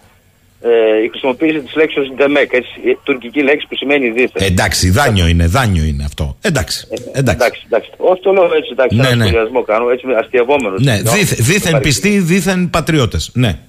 Τι ε, Εδώ υπάρχει ένα πρόβλημα. Κοιτάξτε, από την επομένη των εκλογών, αν και εμείς επιλέξαμε να σιωπήσουμε, καιρός του Λαλίν και καιρός του Σιωπάν που λέμε, έγινε μια επίθεση έτσι απροκάλυπτη πολεμική κατά της νίκης ε, από ποικιλόνιμους, θα έλεγα έτσι, ποικιλόνιμες πηγές, όπου το κεντρικό σύνθημα ήταν είμαστε χριστέμποροι, εργαλειοποιούμε την πίστη. Ξέρετε, δεν μπορώ να καταλάβουν αυτοί οι άνθρωποι, περισσότεροι από αυτούς που μας προσάπτουν αυτή την κατηγορία, ότι για μας, για την νίκη και εμένα προσωπικά, η πίστη δεν είναι μια ατομική θρησκευτική υπόθεση, ικανοποίηση του θρησκευτικού συναισθήματος. Μια μισή ώρα κάθε εβδομάδα. Για μας είναι βίωμα, ζωή εξαπαλών ονίκων, εκχυλία μητρός. Εγώ μεγάλωσα σε ένα σπίτι, αγαπητέ μου κύριε Σαχίνη, στα Πιέρια, όπου η μητέρα μου, αυτές οι εικόνες είναι εντυπωμένες ανεξίτελα στη μνήμη μου, είχε αναμένο κατήλι μπροστά στα υπονείσματα της Παναγίας, θυμιάτιζε κάθε πρωί το σπίτι μας και μας έπαιρνε κάθε Κυριακή, πολύ την οικογένεια κατάγουμε, και μας πήγαινε στην εκκλησία να κοινωνήσουμε αυτή την, αυτό το βίωμα, αυτή τη ζωή, τη συνεχίζουμε και τώρα που γίναμε κι εμείς οικογενειάρχοι. Ωραία, δικαίωμά σας αυτό. Δεν διαφημίζουμε καμία πίστη. Δεν είμαστε χριστέμποροι. Δεν, δεν μπορούν να καταλάβουν αυτοί οι οποίοι ε, δεν ζουν μυστηριακά, δεν βιώνουν την πίστη, δεν έχουν ορθοπραξία. Τι, τι σημαίνει να είσαι ε, πιστός χριστιανός Ορθόδοξος. Λέει εδώ, ακούγοντάς σας ο Βασίλης, αυτό σημαίνει ότι γρήγορα γρήγορα το κόμμα σας, η νίκη, κύριε Νατσιέ, εμένα που δεν είμαι χριστιανός ορθόδοξος με αποκλείει από... Όχι. Αλλά... Κοιτάξτε, εμείς έχουμε και όποια σπάζονται τις αρχές και τις ε, αξίες της νίκης μπορούν να γίνουν δεκτά στην, ε, ε, στο κόμμα αν, αν, γιατί δεν είναι μόνο η πίστη, είναι η φιλοπατρία, είναι η εργατικότητα, είναι η εντυμότητα, είναι η αξιοπρέπεια, είναι ο ακυλίδωτος βίος όσο μπορεί ο καθένας, έτσι καταλαβαίνετε τι εννοώ. Από εκεί και πέρα αν έρθει ένας άνθρωπος, εμείς δεν βάζουμε ε, μέτρο και τα λοιπά για να του μετρήσουμε τι, πόσο πιστεύει, πώς... να είναι ένας άνθρωπος έντιμος και αξιοπρεπής. Ο έντιμος, αξιοπρεπής και φιλότιμος, χωρίς το ξέρει, είναι και χριστιανός ορθόδοξος. Αγαπητέ μου κύριε Σαχίνη. Μάλιστα. Ε, πείτε μου σας παρακαλώ πάρα πολύ. Άρα στη νίκη, ή μάλλον να το θέσω εγώ διαφορετικά, πού τοποθετείτε πολιτικά λοιπόν η νίκη ως ε, κίνημα στον ε, πολιτικό χάρτη; Δεξιά, Μάλιστα, ξέρετε- δεξιότερα, Ναι. μισό λεπτό. Κέντρο, αριστερά, αριστερότερα. Έχω ακούσει που έχετε πει σε κάποιες από τις συνεντεύξεις σας ότι αυτό είναι ένα δημιούργημα μετά τη Γαλλική Επανάσταση, αυτή η πολιτική γεωγραφία. Επειδή όμως ζούμε σε ένα περιβάλλον με αστική κοινοβουλευτική δημοκρατία και στη χώρα μας προεδρευομένη δημοκρατία, για να καταλαβαίνόμαστε περισσότερο ο κόσμος έτσι το αντίλαμβάνεται. Πού τοποθετήσετε πολιτικά; Συμφωνούμε, συμφωνούμε, συμφωνούμε. Κοιτάξτε, ε, έχω πει και έχει παρεξηγηθεί ότι είμαστε ε, Ρωμνοί, η Ρωμιοσύνη. Υπενθυμίζω αυτό που έλεγε ο Άγιος Κοσμάς ο Τολός. Πάντα μου αρέσει να ρανίζουμε, επαναλαμβάνω, γιατί μας ξεντροπιάζουν οι πρόγονοί μας με τα τιμαλφή τους λόγια. Ε, έλεγε ότι να φύγει το ψευτερομαϊκό, να έρθει το ρωμαϊκό, το ποθούμενο. Τι σημαίνει ρωμαϊκό, τι εννοούσε, να έρθει η ελευθερία. Ρωμιοσύνη σημαίνει ελευθερία. Γι' αυτό και δεν δεχόμαστε αυτούς τους όρους δεξιά και αριστερά, οι οποίοι είναι διχαστικοί, ε, η διχόνοια που κρατάει ένας σκύπτρος εδωλερή καθαρό παρακαλάει πάρ το λέγοντας και εσύ που έλεγε ο εθνικός ποιητής, δεν δεχόμαστε αυτούς τους όρους. Είναι δικαίωμά μας να μην δεχόμαστε τα δεξιά και αριστερά, ακροδεξιά και ακροαριστερά, γιατί αυτά μας έχουν. Μάλιστα. στήσει πολλές Άρα φορές τι, και εκφράζε- καταστροφές. ε, ε, θέλετε- Είμαστε ρωμιοσύνη. Ε, θέλετε- Όλους τους Έλληνες, ενω, ενωτικό, Μισό λεπτό. με ένα ενωτικό πρόταγμα, όλοι οι Έλληνες όπως Ωραία, ωραία. τότε Αλλά θα πριν, σας πει έχουν κάποιος- θέση στη νίκη. Κύριε Πρόεδρε, θα σας πει όμως κάποιος. Με κάποιους θα πρέπει να είστε και με κάποιους θα πρέπει να αφήσετε. Κάποια συμφέροντα θα πρέπει να θίξετε και κάποια συμφέροντα θα πρέπει να στηριχτούν πάνω σας. Πώς γίνεται να είστε με όλους, Δηλαδή θα είστε και με αυτόν που, να το πω έτσι όπως το είπατε εσείς, απομυζά τον υδρότα των πολλών, θα είστε και με αυτόν και με τους πολλούς. Κάποιον θα πάτε και με κάποιον θα αφήσετε. Με συγχωρείτε τώρα αυτό που λέτε βέβαια το ερώτημά σας. Είμαστε με το λαό. Με, με αυτούς που απομυζούν θα είμαστε. Νομίζω είμαστε σαφεί αυτά τα πράγματα. Εννοείται, είμαι απέναντι σε αυτούς οι οποίοι είναι καταστροφή του λαού μας, δεν χρειάζεται να έχεις πρέπει Ε, να αυτοί έχουμε όμως, κομματική ταβέλα, αυτούς να είμαστε που δεξιοί χαρακτηρίζετε- ή, ή αριστεροί. Όχι, όχι, δεν ή λέω δεξιοί αυτό. Ή κεντρώοι για να υπερασπιστούμε Μην τα δίκαια του τοποθετηθείτε λαού μας. έτσι. Άλλο ρωτώ. Και αυτοί όμως που απομυζούν, Έλληνες είναι. Μέσα σε αυτό είναι. Ε, τους διαχωρίζετε; Πώς. Για, Αυτοί δηλαδή, που απομυζούν, αγαπητέ μου, θα, υπα- θα πω αυτό που λέει ο Παπαδιαμάντης δεν είναι Έλληνες, είναι Γρεκοί λύτη σήμερον. Μάλιστα. Αν κάποιος αδικεί το λαό, δεν είναι Έλληνας. μάλιστα. Έλληνες, Έλληνας είναι ο άνθρωπος ο οποίος φέρεται στους Έλληνες με ευγένεια. Αυτός ο οποίος ποδοπατεί τον Έλληνα, με συγχωρείτε, δεν είναι Έλληνας. Πείτε μου κάτι. Ε, στην κοινωνία, ε, ρωτάει εδώ πέρα η φίλη Μαρία, κύριε Νατσιέ, δεν υπάρχουν ε, συμφέροντα, δεν εκπροσωπούνται συμφέροντα. Εσείς θα τα υπερκεράσετε και θα τα ενοποιήσετε; Δεν μπορώ να καταλάβω τι ακριβώς εννοεί, ποια συμφέροντα εννοεί. Νομίζω απάντησα σε αυτή την ερώτηση. Κοινωνικά, οικονομικά, πολιτικά, ιδεολογικά. Συμφέροντα. Ό,τι, ε, ό,τι είναι, ό,τι είναι προς όφελος του λαού μας, γιατί λαός, επαναλαμβάνω, είμαστε κι εμείς, βεβαίως θα τα υπερασπιστούμε. Ό,τι είναι εναντίον του λαού μας, θα τα πολεμήσουμε. Άλλος φίλος, ο Δημήτρης. Οι θεσμοί, κύριε Νατσιέ, πανάρχαιοι ή όχι, μπορούν και πρέπει να κρίνονται και θα κρίνονται από τον άνθρωπο. Η Εκκλησία, κατά τη γνώμη μου, είναι συνδεδεμένη και με οικονομικούς όρους με την ελληνική κοινότητα. Άρα, υπό προποθέσει και η Εκκλησία διαμορφώνει το σύνολο. Κατ' επέκταση, λοιπόν, έχουμε το δικαίωμα να κρίνουμε το οτιδήποτε διαμορφώνει τον τρόπο ζωής μας, είτε έχουμε θεσμική ιδιότητα, είτε όχι. Και να σας θυμίσω ότι μπροστά στην Εκκλησία, όπως τη γνωρίζουμε σήμερα, ο άνθρωπος είναι μεγαλύτερος θεσμός. Δεν νομίζω ότι αυτό. Καταρχάς, όταν λέμε Εκκλησία, ίσως μερικοί δεν ξέρουν τι εννοούν. Η Εκκλησία, επαναλαμβάνω, είναι ο Χριστός και μέλη, μέλη. Στην Εκκλησία δεν υπάρχουν, ε, αγαπητέ μου, θα έλεγα, ε, λέει κάποιος Άγιος τι είναι ο Επίσκοπος. Ο δούλος των δούλων του Θεού. Μάλιστα. Αυτό είναι η Εκκλησία. Η Εκκλησία είναι διακόνημα. Από εκεί και πέρα, αν κάποιος έχει με ένα πρόσωπο συγκεκριμένο, με έναν ιερέα, έχεις ένα πρόβλημα με ένα δάσκαλο. Εμείς είμαστε 50.000 δάσκαλοι, αγαπητέ μου κύριε Σαχίνη. Δεν θα πούμε, πιάνουμε, θυμάμαι είχα διάβαζα παλιότερα σε κάποιες εφημερίδες ο λεγόμενος κυτρινισμός, ε, έπιαναν ένα δικαστή και έγραφε Ταρπάζουν οι δικαστές. Όπου γενικότης εκεί επιπολαιότη. Ένα συγκεκριμένο πρόσωπο, πρόσωπο το οποίο ε, δεν στέκεται στο ύψος των περιστάσεων κτλ. Θα το κρίνουμε έτσι. Από εκεί και πέρα, όχι όμως αυτή η, γενικο... η Εκκλησία. Η Εκκλησία είναι σώμα Χριστού με κεφαλή της τον ίδιο τον Χριστό. Εκεί πρέπει να προσέχουμε. Ένα πρόσωπο το οποίο αμαρτάνει, ας το πω με θεολογικούς όρους, βεβαίως, αν και εδώ πάλι αν καταφύγουμε στο Ευαγγέλιο, μιλάει μικρή να την μικρηθείτε. Γιατί μας διέπει και εμά και ε, η, η, η ηθική του Ευαγγελίου, ας το πω έτσι. Άλλος φίλος ο Λεωνίδας από τα Γιάννητσά. Κύριε Νατσιέ, έχετε κάποια πρόταση για αλλαγή του πολιτικού συστήματος στη χώρα, διότι σήμερα έχουμε εκλόγιμη μοναρχία. Κοιτάξτε, ένα από τα βασικά μας προτάγματα είναι η πάταξη της κομματοκρατίας. Τι σημαίνει κομματοκρατία; Εδώ θα ερανιστώ γιατί μου αρέσει ένα στιχούργημα του Κώστα Βάρανη, ο οποίος έλεγε και θα καταλάβουν οι ακροατές, έλεγε Πέτα την ανθρωπιά σου και από τον αφέντη πιά σου, και άμα σε φτύσει αυτό, θα κάθεσαι σκυφτός και θα έχεις τα μεγαλεία σε σάπια πολιτεία. Αυτή είναι η κομματοκρατία. Κομματοκρατία είναι να διορίζει η εκάστοτε κυβέρνηση, τους, ε, παράδειγμα την ηγεσία της δικαιοσύνης, την ηγεσία των ε, ενόπλων δυνάμεων. Ακόμη και υποδεχτή ένα σχολείο να γίνει σήμερα πρέπει να έχεις κομματικά διαπιστευτήρια. Αυτά πρέπει να αλλάξουν. Αυτά θα καταγγείλει η, η, η νίκη μέσα στην ε, Ελληνική Βουλή. Νομίζω είναι από τα καρκινώματα, θα έλεγα, της, ε, ελληνικής, ε, της σημερινής ελληνικής πολιτείας. Μάλιστα. Άλλος φίλος λέει: Θα ήθελα μία απάντηση ξεκάθαρη από τον κύριο Νατσιό, γιατί το τελευταίο διάστημα, και καλά το λέει, λέει μετά τις εκλογές 21η Μαου, ακούστηκαν πολλά για την πολιτική κίνηση που εκπροσωπεί. Υπάρχει ρώσικο μαύρο χρήμα πίσω από την κίνηση όπως τον καταγγελούν, και τι απαντά; Έχουμε, έχουμε καλέσει με επίσημο έγγραφο της νίκης, αγαπητέ μου κύριε Σαχίνη, τους ελεκτικούς θεσμούς του κράτου να μας ελέγξουν τα οικονομικά μας. Έτσι. Να, όλα, όλα ανοιχτά που λένε τα χαρτια Δεν υπάρχει ούτε, ούτε κόκκινα, ούτε ξανθά, ούτε μελαχρινά γένεια από πίσω μας. Δεν υπάρχει ούτε μαύρο, ούτε πράσινο, ούτε κίτρινο χρήμα. Μας ψήφισαν 172.000 άνθρωποι, 200 άνθρωποι σε όλη την Ελλάδα. Ανάμεσα σε αυτούς είστε σίγουρος ότι βρίσκονται πολύ φιλότιμοι Έλληνες και Ελληνίδες που άλλοι με το, από το ιστέρημα και άλλοι από το πλεόνασμά τους, το περίσσευμά τους, βοηθούν τη νίκη. Και υπάρχουν και πάρα πολλοί εθελοντές που με τις ιδιαίτερες γνώσεις τους βοήθησαν και στα σποτάκια μας και στην ε, προεκλογική μας εκστρατεία. Όλα είναι πεντακάθαρα, όλα αυτά είναι ανυπόστατες ε, μομφές και συκοφαντίες κατά της νίκης. Με τι στόχο, κατά τη γνώμη σας, να, να μας ε, αποδομήσουν για να αποτρέψουν την είσοδό μας στη Βουλή. Το πρόβλημά τους δεν είναι αυτά. Αυτά είναι. Ε, έπεσε πάνω μας η και κύλησε και βγήκαμε πεντακάθαροι. Το πρόβλημά τους είναι η ψήφοι, αγαπητέ μου κύριε Σαχίνη. Ε, τους ενδιαφέρουν γιατί ψήφισαν οι 172.000 ε, την νίκη και δεν ψήφισαν ένα, ένα άλλο κόμμα.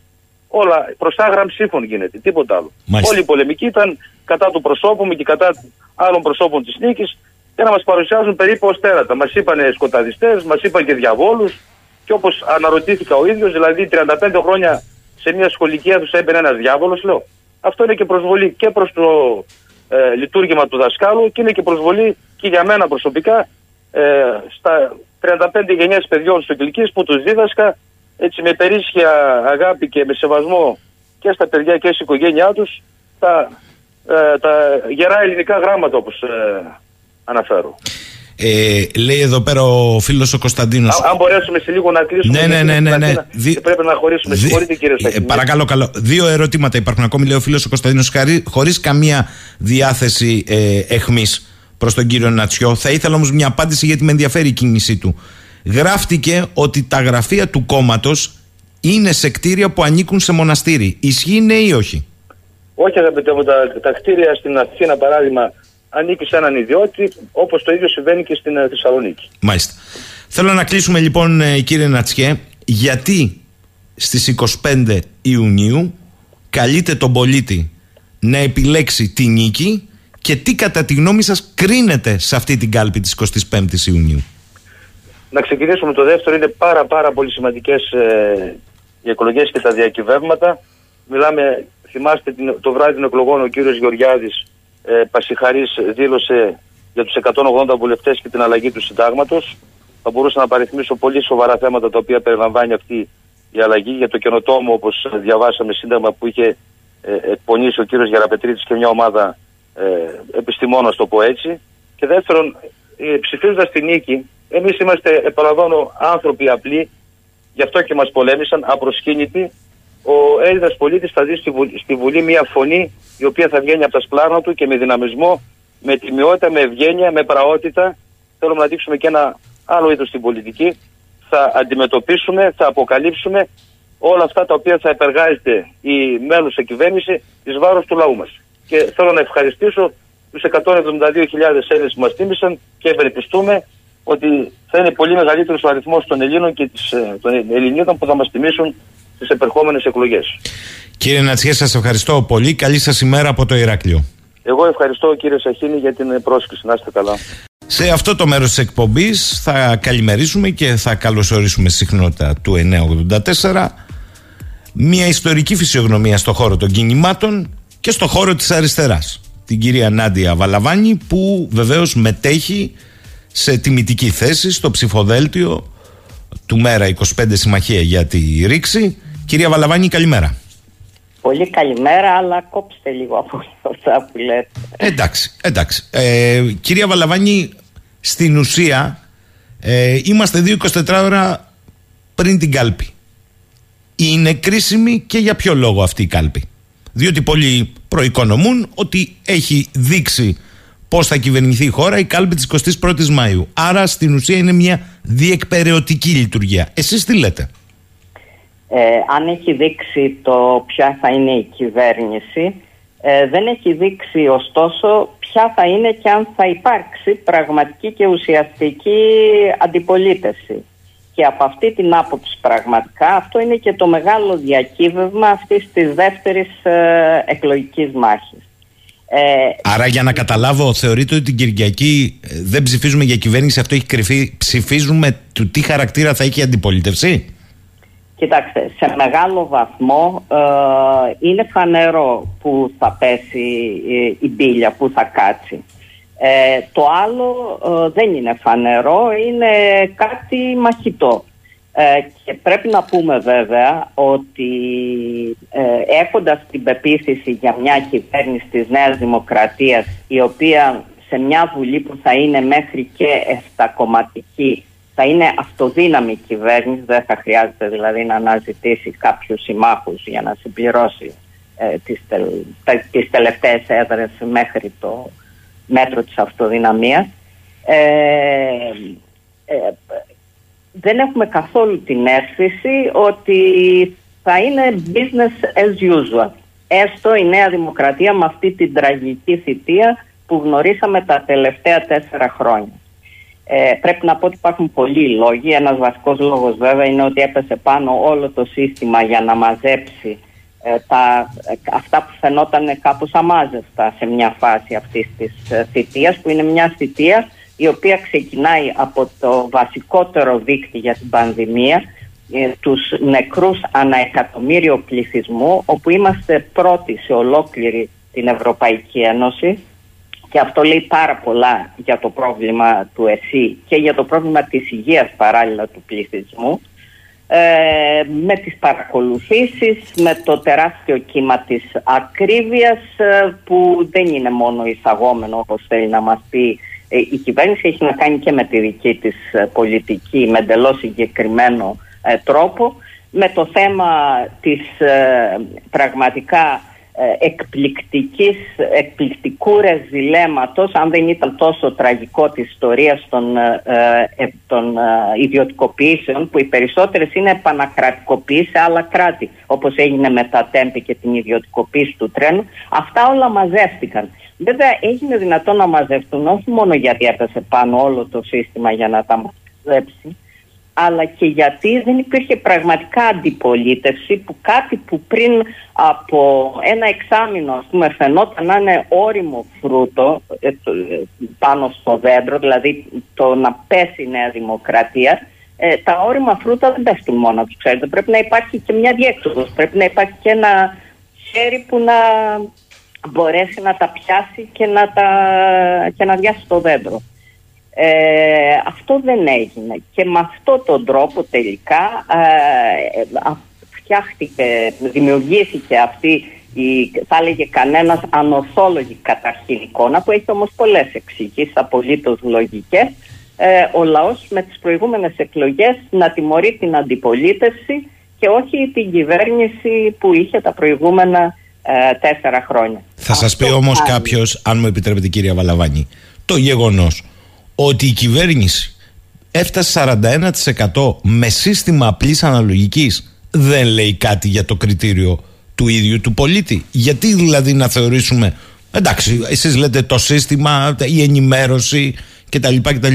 Παρόλα αυτά και η αντιπολίτευση. Και η αντιπολίτευση. Παρ' όλα αυτά, το 41% σε σύστημα απλής αναλογικής, χωρίς μπόνους, χωρίς τίποτα, έκρινε με ισχυρή δηλαδή ουσιαστικά πλειοψηφία, πρωτοφανή στα μεταπολιτευτικά χρόνια, ότι η επιλογή της κυβέρνησης να συνεχίσει να είναι κυβέρνηση είναι στη σωστή κατεύθυνση. Έτσι αποτυπώνεται το εκλογικό αποτέλεσμα. Γιατί δηλαδή για όλα αυτά ένα σύστημα και να μην μετρήσει διαφορετικά. Ότι ο κόσμος έκρινε ότι αυτή η κυβέρνηση μου κάνει. Ε, ο κόσμος έκρινε ότι αυτή η κυβέρνηση μου κάνει και σε αυτό θα ε, συμφωνήσω απολύτως μαζί σας. Δεν υπάρχει καμιά αμφιβολία γύρω από αυτό. Στηριζόμενος ε, σε μια αυταπάτη. Ε, την οποία καλλιέργησε η κυβέρνηση και όλο το σύστημα και δεν έκανε τίποτα για να διαλύσει η αξιωματική αντιπολίτευση και δεν έγινε δυνατόν και από τις άλλες πλευρές επίσης να σπάσει αυτή η φούσκα. Ποια ήταν αυτή η αυταπάτη; Ε, θα σας θυμίσω ότι αν είναι φοβερή ας πούμε μια ε, πραγματική, ε, ε, ένα πραγματικό ποσοστό μέσα στο λαό πάνω από 40% ακόμα φοβερότερο είναι και απόλυτη λαϊκή πλειοψηφία σε αυτή την περίπτωση ενώ το 42, το 41% δεν κυβερνάει ε, με απλή αναλογική κυβερνάει με ένα σύστημα ληστρικής εκμετάλλευσης των ψήφων όσων δεν μπαίνουν μέσα ε, στη Βουλή που ήταν η πλειοψηφία, απόλυτη λαϊκή πλειοψηφία που δεν χρειαζόταν οποιοδήποτε λαϊκό ε, σύστημα για να κυβερνήσει, ο, ε, ληστρικό σύστημα, συγγνώμη, του 2015 του 62%. Ένα μέρος αυτού του 40% είναι από αυτό το 62% του 2015. Τι ε, είχε μάθει μεταξύ 2011 και 2015 αυτός ο κόσμος με κλειστές ε, τράπεζες έκανε το πρωτοφανές σε παγκόσμια, στην παγκόσμια ιστορία σε εκλογές που δεν έχουν γίνει πουθενά άλλου με κλειστές τράπεζες να δώσει 62% στην κυβέρνηση που τυπικά ήταν η μπορεί η Ευρωπαϊκή Κεντρική Τράπεζα αφαιρώντας το waiver να έκλεισε τις τράπεζες αλλά οι υπογραφές ε, ήταν οι δικές μας της πρώτης κυβέρνησης του ΣΥΡΙΖΑ κάτω από το κλείσιμο και μα μας έδωσε 62% τότε. Γιατί; Γιατί είχε υπάρξει μια πραγματικά χειραφετητική απελευθερωτική ανάταση ο κόσμος είχε καταλάβει μέσα στη μιζέρια και στην καταπαράθρωση της ζωής του και οι λαϊκές τάξεις και η εργατική τάξη και τα μεσαία στρώματα σε πολύ μεγάλο βαθμό ότι ε, αυτό που παίζεται δεν είναι τελικά τα ψίχουλα αλλά είναι το δικαίωμα το, ε, τον 21ο αιώνα σε μια πραγματικά αξιοπρεπή ζωή. Όχι για ένα μικρό ποσοστό του πληθυσμού αλλά για τη μεγάλη πλειοψηφία του πληθυσμού. Αυτός ο κόσμος λοιπόν που μέσα σε τόσες δύσκολες συνθήκες γνώρισε αυτή την ανάταση από την πείρα του. Τον έμαθε πρώτα η κυβέρνηση του ΣΥΡΙΖΑ την περίοδο του τρίτου μνημόνιου, η δεύτερη κυβέρνηση του ΣΥΡΙΖΑ εννοώ, και μετά ακόμα πιο έντονα η κυβέρνηση της Νέας Δημοκρατίας την περίοδο της πανδημίας, ότι είναι ονειροφαντασιές το να ζητάς μια πραγματικά αξιοπρεπή ζωή, τουλάχιστον να μην σοριάζεσαι κάτω, που είναι ένας απόλυτα θεμητός ε, στόχος μια κοινωνία να μην σοριαστεί κάτω σε πολύ δύσκολες συνθήκες και αυτό από μεριάς Νέας Δημοκρατίας έγινε δυνατό με τα ψίχουλα στην κυριολεξία αλλά ψίχουλα για τη μεγάλη πλειοψηφία του πληθυσμού που μοίρασε αυτά τα τέσσερα χρόνια τα market pass, τα καλάθια του νοικοκύρη και της νοικοκυράς κτλ. Πού βρίσκεται η αυταπάτη ο κόσμος νομίζει ότι όπως δεν σοριάστηκε στα πόδια του 15-19 ή 19-23 ναι. θα συνεχίσει και παραπέρα. Η μεγάλη διαφορά είναι η εξής. Ότι η Νέα Δημοκρατία μπόρεσε να δώσει τα 18-22 ευρώ το μήνα market pass και όλα τα υπόλοιπα που μοίρασε συν ένα ουσιαστικό μέτρο, απολύτως ουσιαστικό, την επιχορήγηση του ηλεκτρικού ρεύματος στους οποίους λογαριασμούς έγραφε πάνω, ερχόταν ας πούμε 200 ευρώ και πάνω έλεγε ότι ε, ΔΕΗ και κράτος σας δίνουν άλλα 450. Βέβαια, αν ερχόταν 650 ε, ε, ε, λογαριασμός. ευρώ σε ένα λαϊκό δεν θα είχαμε αυτά την κατάσταση όταν ο κόσμος στους δρόμους άλλα εκλογικά αποτελέσματα κτλ. Γιατί μπόρεσε να τα κάνει όλα αυτά; Και τα ψήφουλα και αυτό το ουσιαστικό μέτρο.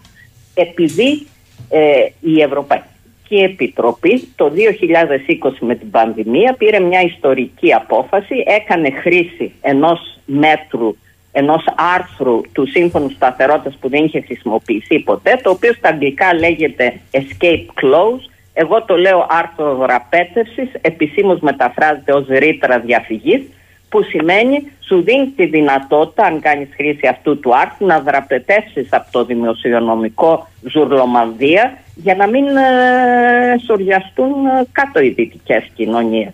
Και χάρη σε αυτό μπόρεσαν να γίνουν όλες αυτές οι δαπάνες που κατάληξαν σε αυτό το αποτέλεσμα. Αυτή η εποχή ο κόσμος δεν ξέρει ότι έχει τελειώσει. 2020-2023,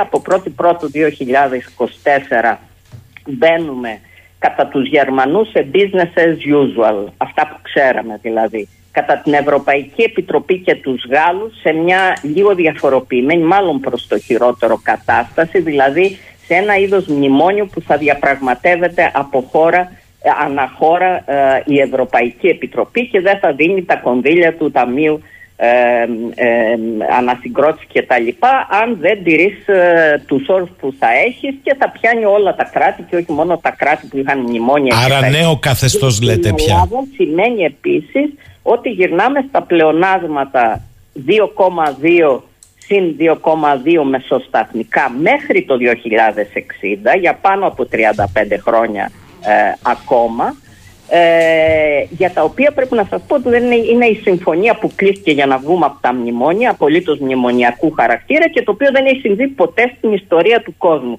Ούτε η πλεονασματική πολλά χρόνια Γερμανία είχε ποτέ 35-40 χρόνια πλεονάσματα, ούτε οι πετροπαραγωγικές χώρες του κόλπου. Η Γερμανία αυτή τη στιγμή έχει ύφεση μείον 0,3%, η Ιρλανδία έχει ύφεση μείον 2,5% και η συντριμμένη από τα μνημόνια Ελλάδα θα καλείται από το 2024 ε, να κάνει αυτό που δεν έχει καταφέρει να κάνει κανένας άλλος. Είναι φανερό ότι δεν πάμε εκεί. Ήδη έχουν αρχίσει να χτυπάνε οι καμπάνες. Εγώ θα σας θυμίσω τον κύριο Στουρνάρα, ο οποίος σε κάθε συνέντευξη που δίνει από τον Απρίλη ποια είναι η εποδός; Ό,τι δώσαμε, δώσαμε τέρμα στα δοσήματα δημοσιονομική πειθαρχία γιατί θα έρθουν τα χειρότερα. Να σας πω την τελευταία έκθεση του, ES, ε, του ESM που κρατάει το, το, το, το χρέος μας. Ε, την προηγούμενη εβδομάδα βγήκε αυτή η έκθεση. Λέει με αυτή την ωραία γλώσσα την αποστηρωμένη ότι η Ελλάδα αντιμετωπίζει προκλήσεις, όπου βλέπετε προκλήσεις, να το μεταφράζετε σαν πολύ μεγάλο πρόβλημα. Προσέξτε, βάζει ένα θέμα που από το 19 υποτίθεται ότι το 18 το διευθετήσανε και δεν είχε έκτοτε, μόνο εμείς μιλάγαμε ότι υπάρχει πρόβλημα. Επισήμως ήταν απόλυτα ταμπού. Λέει ότι αντιμετωπίζει προκλήσεις για τη βιωσιμότητα του δημόσιου χρέους και την ικανότητα αποπληρωμής τους. Αυτό είναι ακριβώς ε, μέσα από την έκθεση. Τι σημαίνει αυτό, σημαίνει αυτά που λέγαμε όλα τα χρόνια και Τώρα όμως θα τα δούμε και στην πράξη από ό,τι φαίνεται. Ότι το γεγονός ότι κλείσανε με πολλά εισαγωγικά με το χρέος χωρίς κούρεμα απλώς τραβώντας τις αποπληρωμές μετά το 1932 και δημιουργώντας ένα... 2032. 2032. 2032, ναι. Ναι, ναι. Το 2032 θα είμαστε μέσα στη μεγάλη ύφεση του 20 του κράχ. Ε, σημαίνει ότι ε, δεν θα θα περιμένουν βέβαια 32 για να αρχίσουν να χτυπάνε οι καμπάνες και τα κανόνια. Θα αρχίσουν και τώρα ε, προσαρμογές. Και μάλιστα όταν το χρέος έφτασε όπως ξέρουμε πρόσφατα, την προηγούμενη εβδομάδα το ανακοινώσαμε, στο ιστορικά ψηλότερο σημείο από, την, από τότε που η Ελλάδα είχε οποτεδήποτε χρέος σε, ε, σε ε, απόλυτα νούμερα έφτασε στα 403 δις το σύνολο του κρατικού ε, χρέους και γι' αυτό και ο ESM λέει ότι οι προκλήσεις για τη βιωσιμότητα και την ικανότητα αποπληρωμής του χρέους πηγάζουν στην Ελλάδα από τέσσερα θέματα, από τέσσερα προβλήματα. Από το ψηλό επίπεδο δημόσιου και εξωτερικού χρέους, ξαναμπαίνει άρα το θέμα του χρέους. Αν αυτό το χρέος είναι βιώσιμο από τη δικιά μας μεριά ενώ μπαίνει χωρίς κούρεμα, από, την, από τα μεγάλα διευρυνόμενα εξωτερικά ελλείμματα, από την αδύναμη αύξηση της παραγωγικότητας, η Ελλάδα ενώ κάνει επενδύσεις και μάλιστα επέρεται η κυβέρνηση Νέας Δημοκρατίας ότι κάνει... Έχει Λίγο πιο σύντομα κυρία Βαλαβάνη πρέπει να πάω σε διάλειμμα και έχω ερωτήματα από ακροατές για σας. Λίγο πιο σύντομα. Και βεβαίως λέει το τελευταίο, κρατήστε το, κατά τη γνώμη μου όντως δεν είναι το πρώτο, είναι το τελευταίο, αλλά να μην το ξεχνάμε, τις ευπάθειες του τραπεζικού τομέα και ο ESM κάτι πρέπει να ξέρει για τον τραπεζικό τομέα. Κυρία Βαλαβάνη, πάω πολύ γρήγορα. Δώστε μου, σας παρακαλώ, γρήγορες απαντήσεις στο μέτρο του εφικτού στα ερωτήματα των ακροατών. Γιατί η εκπομπή αγαπά και τους ακροατές. Λέει ο Δημήτρης, ρωτήστε την κυρία Βαλαβάνη, μιας και υπήρξε αναπληρώτρια υπουργός Οικονομικών το πρώτο εξάμεινο στην κυβέρνηση του 2015. Πιστεύει ότι κοστίζει ακόμη πολύ ακριβά σε συγκεκριμένους χώρους της αντιπολίτευσης και δεν εννοώ το Πασόκ το γεγονός ότι όταν κλήθηκε ο λαός άμεσο δημοκρατικά να αποφασίσει το μέλλον του το καλοκαίρι του 2015, αυτό τελικά δεν εισακούστηκε; Ε, δεν καταλαβαίνω ακριβώς αν εννοεί το θέμα του δημοψηφίσματος. Το δημοψήφισμα είναι ένα αυτό εννοεί προφανώς αυτό εννοεί, αυτό εννοεί ναι, ότι ναι, δεν εισακούστηκε δεν υπάρχει πιο άμεσο δημοκρατικό ναι, ναι. μέσο γιατί το είναι ερώτημα... ένα συγκεκριμένο ερώτημα και μια συγκεκριμένη απάντηση το ερώτημα είναι αν στήχησε αυτό σε δυνάμεις στη σημερινής αντιπολίτευσης το ΣΥΡΙΖΑ, το ΜΕΡΑ αν τους στήχησε αυτό το ότι τελικά εγώ πιστεύω και το γράφω και το λέω από το 2015 μέχρι σήμερα ότι η επιλογή της ηγετικής ομάδας του ΣΥΡΙΖΑ για πλήρη παράδοση, γιατί αυτό έγινε με το τρίτο μνημόνιο, ε, ήταν η χειρότερη από όλες τις δυνατές επιλογές που υπήρχαν μπροστά και αποτέλεσε στρατηγική ήττα για την αριστερά και μια στρατηγική ήττα δεν τη χρεώνεται μόνο αυτός που οδηγεί σε αυτήν που ήταν η δεύτερη κυβέρνηση του ΣΥΡΙΖΑ η ηγετική του ομάδα εν πάση περιπτώσει αλλά την πλήρωσε ε, και θα την πληρώνει ολόκληρη η αριστερά. Επίσης μια στρατηγική ήττα δεν έχει το χαρακτήρα μιας τακτικής ήττας που μέσα σε λίγα χρόνια μπορεί να αλλάξουν πολύ ριζικά τα πράγματα. Περνάνε συνήθως πολλά χρόνια μέχρι να καταφέρεις να σηκώσεις ξανά ε, κεφάλι. Και αυτό είναι ένα μάθημα που νομίζω ότι το καταλαβαίνουμε σήμερα πιο καθαρά από ότι ίσως πολλοί κόσμος τότε. Σάκης, κυρία Βαλαβάνη, εδώ μιλάμε για μια κατάσταση που πρέπει ο Κοσμάκης να δώσει ένα νεφρό για να πληρώσει πια λογαριασμό, δεν έτσι πως πάνε, μην πούμε για όλα τα υπόλοιπα. Και η Νέα Δημοκρατία καλπάζει παραλίγο να κάνει αυτοδυναμία με απλή αναλογική. Μήπως ίσομη η αντιπολίτευση απλά κάνετε πλάτες σε αυτή την κατάσταση; Μήπως δηλαδή η εντολή της Ευρωπαϊκής Ένωσης βρείτε το μακρόν που βολεύει και κάντε του μπεκί όλοι και παραπλήσιο είναι του Κώστα; Κυρία Βαλαβάνη, εδώ πάμε σε ένα ηγετικό κυριαρχικό σχήμα κέντρο δεξιάς με επικεφαλής τον Κυριάκο Μητσοτάκη το οποίο θα φτιάξει ένα άλλο σχήμα δεξιάς και οι υπόλοιποι θα είστε παραπληρωματικοί. Γιατί δεν ενωθήκατε μετά την 21η Μαου παρά τις διαφορές σας σε ένα κοινό μέτωπο για μια ισχυρή αντιπολίτευση; Ε, πολύ καλή ερώτηση.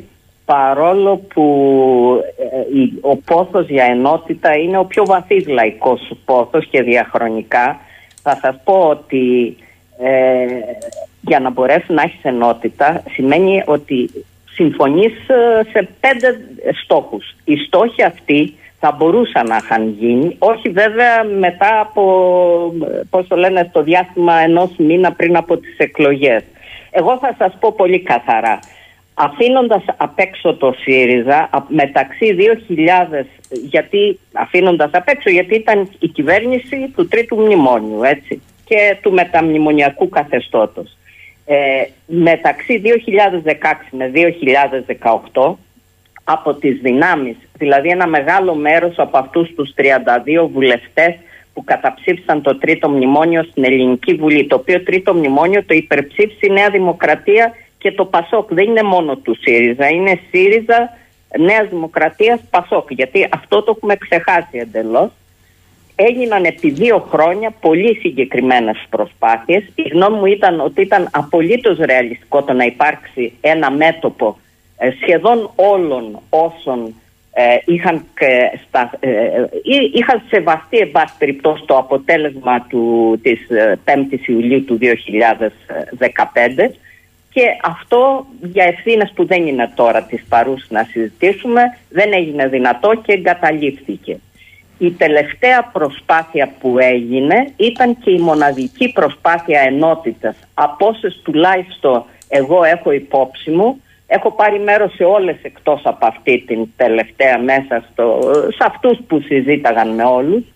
Ε, ήταν ανάμεσα σε ένα μεγάλο μέρος όσων έφυγαν από το ΣΥΡΙΖΑ και από τη διαχείριση του ε, τρίτου μνημόνιου το 2015 και στο ΜΕΡΑ 25. Αυτή είναι η μόνη η οποία κατάληξε. Γι' αυτό και το ΜΕΡΑ 25 σήμερα, το ΜΕΡΑ 25 που δεν έγινε δυνατό να μπει στη Βουλή στην προηγούμενη εκλογική αναμέτρηση, Ναι. δεν είναι το ΜΕΡΑ 25 της Βουλής της προηγούμενης, είναι κάτι ιδιαίτερα ενισχυμένο γιατί είναι μέσα, ξαναλέω, σχεδόν όλοι όσοι δεσμεύτηκαν και σεβάστηκαν το αποτέλεσμα του Ιουλίου του 2015.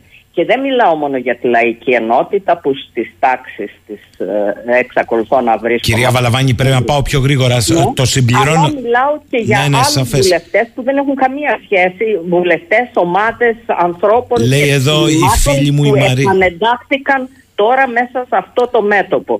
Και γι' αυτό πρακτικά μόνο αυτό το μέτωπο, αν καταφέρει να μπει στη Βουλή, έχει τη δυνατότητα να επιδράσει και σε άλλες φωνές ή και δυνάμεις που βρίσκονται μέσα στη Βουλή για να μπορέσει να γίνει αυτό που δεν, όχι μόνο δεν έκανε ο ΣΥΡΙΖΑ, ο ΣΥΡΙΖΑ δεν μπορούσε να το κάνει γιατί έχει δεσμεύσεις από την προηγούμενη δεκαετία των μνημονίων. Αυτοί, που- οι, μο- οι μόνοι που μπορούν να κάνουν τέτοιου είδους αντιπολίτευση είναι αυτοί που δεν έχουν τέτοιες δεσμεύσεις. Μάλιστα. Λέει εδώ η Μαρία. Παρ' όλα αυτά, η κυρία Βαλαβάνη και αυτή η συμμαχία του ΜΕΡΑ 25 με τις άλλες δυνάμεις βρέθηκε εκτός της Βουλής. Αναρωτηθήκατε όλοι και εσείς, λέει, και το ΚΚΕ και το ΠΑΣΟΚ, όταν κάνατε μόνο μέτωπο, όχι στην κυβέρνηση, αλλά στο ΣΥΡΙΖΑ. Αυτό ήταν το θέμα, ή έπρεπε να πάτε όλοι μαζί ενιαία για να αποτρέψετε την παντοδυναμία πια της Νέας Δημοκρατίας; Ε, δεν ξέρω αν άκουσε αυτά που έλεγα προηγουμένως από την αρχή. Ούτε εγώ το ε, ξέρω αυτό. Η, η γνώστριά σας, η, ε, συγγνώμη, η ακροάτριά σας. Νομίζω ότι είναι λίγο δύσκολο να με κατηγορήσει ότι έκανα μονομέτωπο. Το λέω χαρακτηριστικά επειδή μιλάμε για αυτά τα ζητήματα τώρα. Ε, το κύριο μέτωπο είναι πάντα απέναντι στην κυβέρνηση. Δεν μπορεί να είναι απέναντι σε άλλες δυνάμεις της αντιπολίτευσης, ό,τι και αν σε χωρίζει. Αυτά είναι δευτερεύοντα μέτωπα. Μάλιστα. Και γιατί δεν μπορούμε να βρεθούμε με το ΣΥΡΙΖΑ, το ξανάπα. Το ότι δεν έγινε δυνατόν, όταν επί δύο χρόνια δεν έγινε δυνατόν, είναι φανερό ότι προβλήματα που δεν λύνονται μέσα σε δύο χρόνια δεν μπορούν να λυθούν μέσα σε δέκα μέρες. Έτσι. Μην, μην επεκταθείτε, δώσατε απάντηση. Ο Κώστας λέει, θεωρείτε ότι η φαινομενικά άτολμη στάση της συμμαχίας του ΜΕΡΑ 25 συμμαχία για τη ρήξη σε θέματα όπως τα ελληνοτουρκικά μπορεί να στήχει εκλογικά στην κίνηση.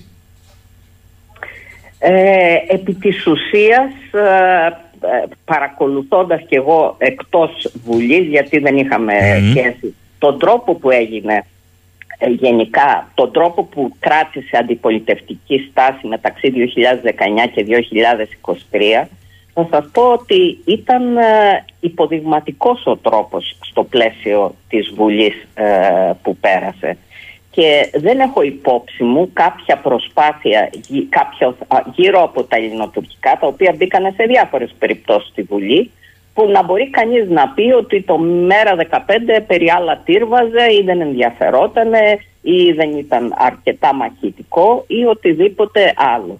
Πιστεύω επίσης ότι με τη, τη συνεργασία που σήμερα εκφράζεται αυτά είναι θέματα τα οποία λίγο πολύ ε, τα έχουμε λύσει. Προσωπικά πιστεύω ότι υπάρχει όχι μόνο πατριωτισμός αλλά ότι υπάρχει αριστερός πατριωτισμός και είναι αυτός που δημιούργησε και το θαύμα της εθνικής αντίστασης με την πλειοψηφία του λαού κάτω από γερμανική κατοχή και τέτοιου είδους λυσαλέα κατοχή ε, να οργανώνεται σε κάποια μορφή αντίστασης. Κυρία Βαλαβάνη, ε, υπάρχει ερώτημα εδώ φίλου ακροατή του Σάκη και υπάρχει και ενός άλλου Σάκη. Ε, ε, του Σάκη από Θεσσαλονίκη λέει καλημέρα. Το πρόβλημα στην Ελλάδα με τα κόμματα είναι ότι δεν κοιτούν το συμφέρον του λαού, αλλά βάζουν προτεραιότητα στην εκπλήρωση των ιδεολογικών τους αγκυλώσεων είτε δεξιά είτε αριστερά. Ο άλλος Σάκης λέει το εξής. Κυρία Βαλαβάνη, τι διαφορετικό πιστεύετε ότι θα προσλάβει ως μήνυμα τώρα ο πολίτης από τις εκλογές 21ης Μαΐου για να μπει το μέρα 25 συμμαχία για τη ρήξη στη Βουλή στις εκλογές 25 Ιουνίου. Ε, Δύο σας... σάκιδες δηλαδή τα ερωτήματα. να, να σας πω για το πρώτο ε, σάκι. Ε, κοιτάξτε, ε, δεν είναι τόσο απλό αυτό. Είναι πολύ απλό και έχει απόλυτο δίκιο για το θέμα το ποιος, ότι αν κοιτάνε όλα τα κόμματα και σε ποιο βαθμό τα πραγματικά λαϊκά συμφέροντα ή άγονται, εγώ δεν σας έλεγα από ιδεολογήματα, από άλλα ταξικά συμφέροντα, τα οποία είναι αυτά που τα σπρώχνουν ε, να παίρνουν συγκεκριμένες θέσεις, τα περισσότερα από αυτά. Αλλά μην υποτιμάτε από την άλλη μεριά ε, το θέμα της, ε, της, ιδεολογικο, της ιδεολογικοποίησης της πολιτικής. Ξέρετε ποια είναι ο ακόμα μεγαλύτερος κίνδυνος ε, με μια κυβέρνηση της Νέας Δημοκρατίας η οποία μπορεί να έχει ε, αυτοδυναμία; Το ότι το 2025 λένε όλες οι πληροφορίες ήδη τα γράφουν στον τύπο τους θα ξεκινήσει το πιθανότερο ε, προσπάθεια συνταγματικής αναθεώρησης ώστε η επόμενη Βουλή να είναι αναθεωρητική. Ξέρουμε πού θα στηριχτεί. Θα στηριχτεί σε μια προσπάθεια συνταγματοποίησης του νεοφιλελευθερισμού. Αν κάτι υπάρχει, ε, πώς το λένε, που κάνει μπαμ, αυτό είναι η συνταγματοποίηση ε, του νεοφιλελευθερισμού. Στο άλλο ερώτημα απαντήστε, στον άλλο Σάκη, τι... Απόσυρση τα λένε, ε, τα έγραψε στη συντηρητική εφημερίδα η οποία αναδημοσίευσε το σχέδιο Αλεβιζάτου Ιεραπετρίτη και άλλων πέντε συνταγματολόγων που είναι σχεδόν όλοι οι σύμβουλοι του κυρίου ε, Μητσοτάκη που ονομάζεται ε, πρόταση για ένα καινοτόμο σύνταγμα που λέει μέσα αποσύρεται το κράτος από την οικονομία άρα αποκλείεται να επανaiδιωτικοποιηθούν λιμάνια, ε, οι επιχειρήσεις κοινής ωφέλειας. Πάει το νερό το οποίο μέχρι τώρα το ε, προστάτευε μόνο το Συμβούλιο Επικρατείας χάρη στο υπάρχο σύνταγμα κτλ. Ε, θεσπίζεται δημοσιονομική πειθαρχία και ισοσκελισμένοι ισολογισμοί. Αυτό σημαίνει ότι ούτε με επιδημία δεν θα υπάρχει δυνατότητα να γίνει αυτό που έγινε τα ψίχουλα δηλαδή του 2020-2024. Καταργείται εννοείται η τριτοβάθμια δημόσια εκπαίδευση. Ε, η ΟΤΑ καταργείται η κρατική τους ε, ε, επιχορήγηση και θα είναι από ίδια έσοδα, τέλη και χαράτσια αποκλειστικά. Κατάργηση μονιμότητας δημοσίων υπαλλήλων, κατοχύρωση lockout κλπ. Μάλιστα. Στον άλλο ε, σάκι τι απαντάτε; Άρα η ιδεολογικοποίηση δεν γίνεται σε Κυρία Βαλαβάνη θα χάσω το χρόνο. Βοηθήστε με. Είναι πολύ σημαντικό αυτό που είπατε. Και όποιος κατάλαβε, κατάλαβε. Αλλά θέλω να προλάβω να απαντήσετε σε όλους. Στον άλλο σάκι, τι πιστεύετε ότι άλλαξε μεταξύ 21η ε, Μαου και 25η Ιουνίου; Κοιτάξτε, θα σας πω την προσωπική μου γνώμη γιατί βεβαίως θα γίνουν αναλυτικές ε, συζητήσεις ε, όπως και σε όλα τα κόμματα σε βάθος μετά που δεν υπήρχε δυνατότητα να γίνει τώρα. Κάναμε μια κακή, πολύ κακή προεκλογική καμπάνια η οποία σκέπασε ένα πολύ καλό ε, οικονομικό πρόγραμμα το οποίο ήταν το πρόγραμμα με βάση το οποίο συμφωνήθηκε η συνεργασία του ΜΕΡΑ 25 με τη Λαϊκή Ενότητα και με όλους τους υπόλοιπους ε, που ήταν ε, λίγο πολύ ξέμπαρκη μέχρι τότε. Ε, και αυτό ήταν καθοριστικό. και φυσικά όταν κάνεις μια κακή καμπάνια μπορεί οι άλλοι να σου έχουν στήσει τα τυράκια ή να σε έχουν παρασύρει σε αυτό και τα λοιπά αλλά έχεις εσύ την ευθύνη. Από την άλλη μεριά θέλω να πω ότι για θέματα όπως μια αντιδραστική μεταρρύθμιση του συντάγματος, η οποία βέβαια είναι δύσκολο να ξεκινήσει αν δεν υπάρχει πλειοψηφία ε, στη Βουλή της Νέας Δημοκρατίας, αυτοδυναμία, το μόνο που μπορεί να σπάσει αυτή τη στιγμή την αυτοδυναμία ε, είναι να μπει 8 κόμμα στη Βουλή. Και το βασικό 8ο κόμμα που μπορεί να μπει στη Βουλή είναι το ΜΕΡΑ με βάση τις φωτογραφίες ε, των δημοσκοπήσεων ε, που φωτογραφίζουν συγκεκριμένες στιγμές ε, μέχρι σήμερα.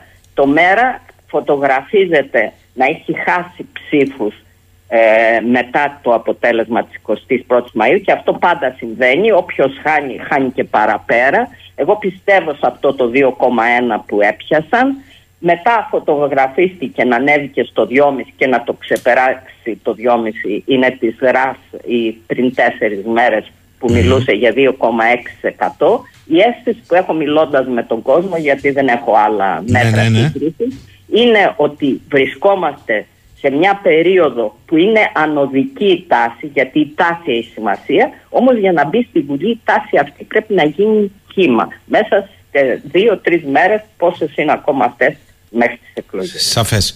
Θέλω ε, πρώτη τελευταία ερώτηση, γρήγορη απάντηση. Είναι ιστορική σε φύσεω, αλλά έχει το ενδιαφέρον της. Λόγω της ιδιότητας που είχε το πρώτο εξάμεινο η κυρία Βαλαβάνη, σας παρακαλώ πολύ, λέει πριν την αποχαιρετήσετε, είναι χρήσιμο κατά τη γνώμη μου να απαντηθεί και να ακουστεί. Το ερώτημα είναι ένα. Υπήρχαν ρευστά διαθέσιμα το 2015 ώστε να μην είναι απαραίτητο μετά το παιχνίδι του ΕΛΑ να έχουμε περιορισμό κινήσεων κεφαλαίων και αν ναι, γιατί εμείς διαλέξαμε να κλείσουμε τις τράπεζες ή δεν υπήρχαν ρευστά διαθέσιμα; Ε, μ, ξέρετε ότι μέχρι και τον Ιούνιο του 2015 πληρώθηκαν κανονικά μ, ε, μισθοί και συντάξεις ε, όχι από ρευστά διαθέσιμα. Το Ταμείο το παραλάβαμε όλοι μαζί στο Υπουργείο Οικονομικών. Ήταν μηδενικό. Ακόμα και η Γενική Γραμματεία Δημοσίων Εσόδων μου είχε πει ότι δεν είχε τίποτα στον προϋπολογισμό. Που είχε ένα δικό τους προϋπολογισμό χάρη στα μνημόνια. Δηλαδή υπήρχε απόλυτη στεγνότητα.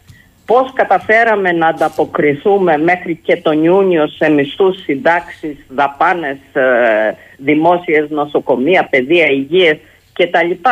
Πρώτον, αυξάνοντας τα δημόσια έσοδα, κόβοντας τα χρέη, σας υπενθυμίζω ε, το νόμο χάρη στον οποίο μέσα στη- στο πρώτο έτος εισπράχθηκαν δύο δις που ήταν πολύτιμα εκείνη την περίοδο ε, από ανθρώπους που αν ε, χρωστούσαν πάνω από 50.000 πη- πηγαίνανε στη φυλακή. Αυτά τα- τουλάχιστον κοπήκανε. Ε, δεύτερον, άρα είχες μια υπεραπόδοση εσόδων που είχε σχέση με το ότι ο κόσμος ήθελε με πολλές και μικρές ε, δόσεις και με μεγάλα κουρέματα των χρεών του που γίνανε στα πλαίσια των 100 δόσεων.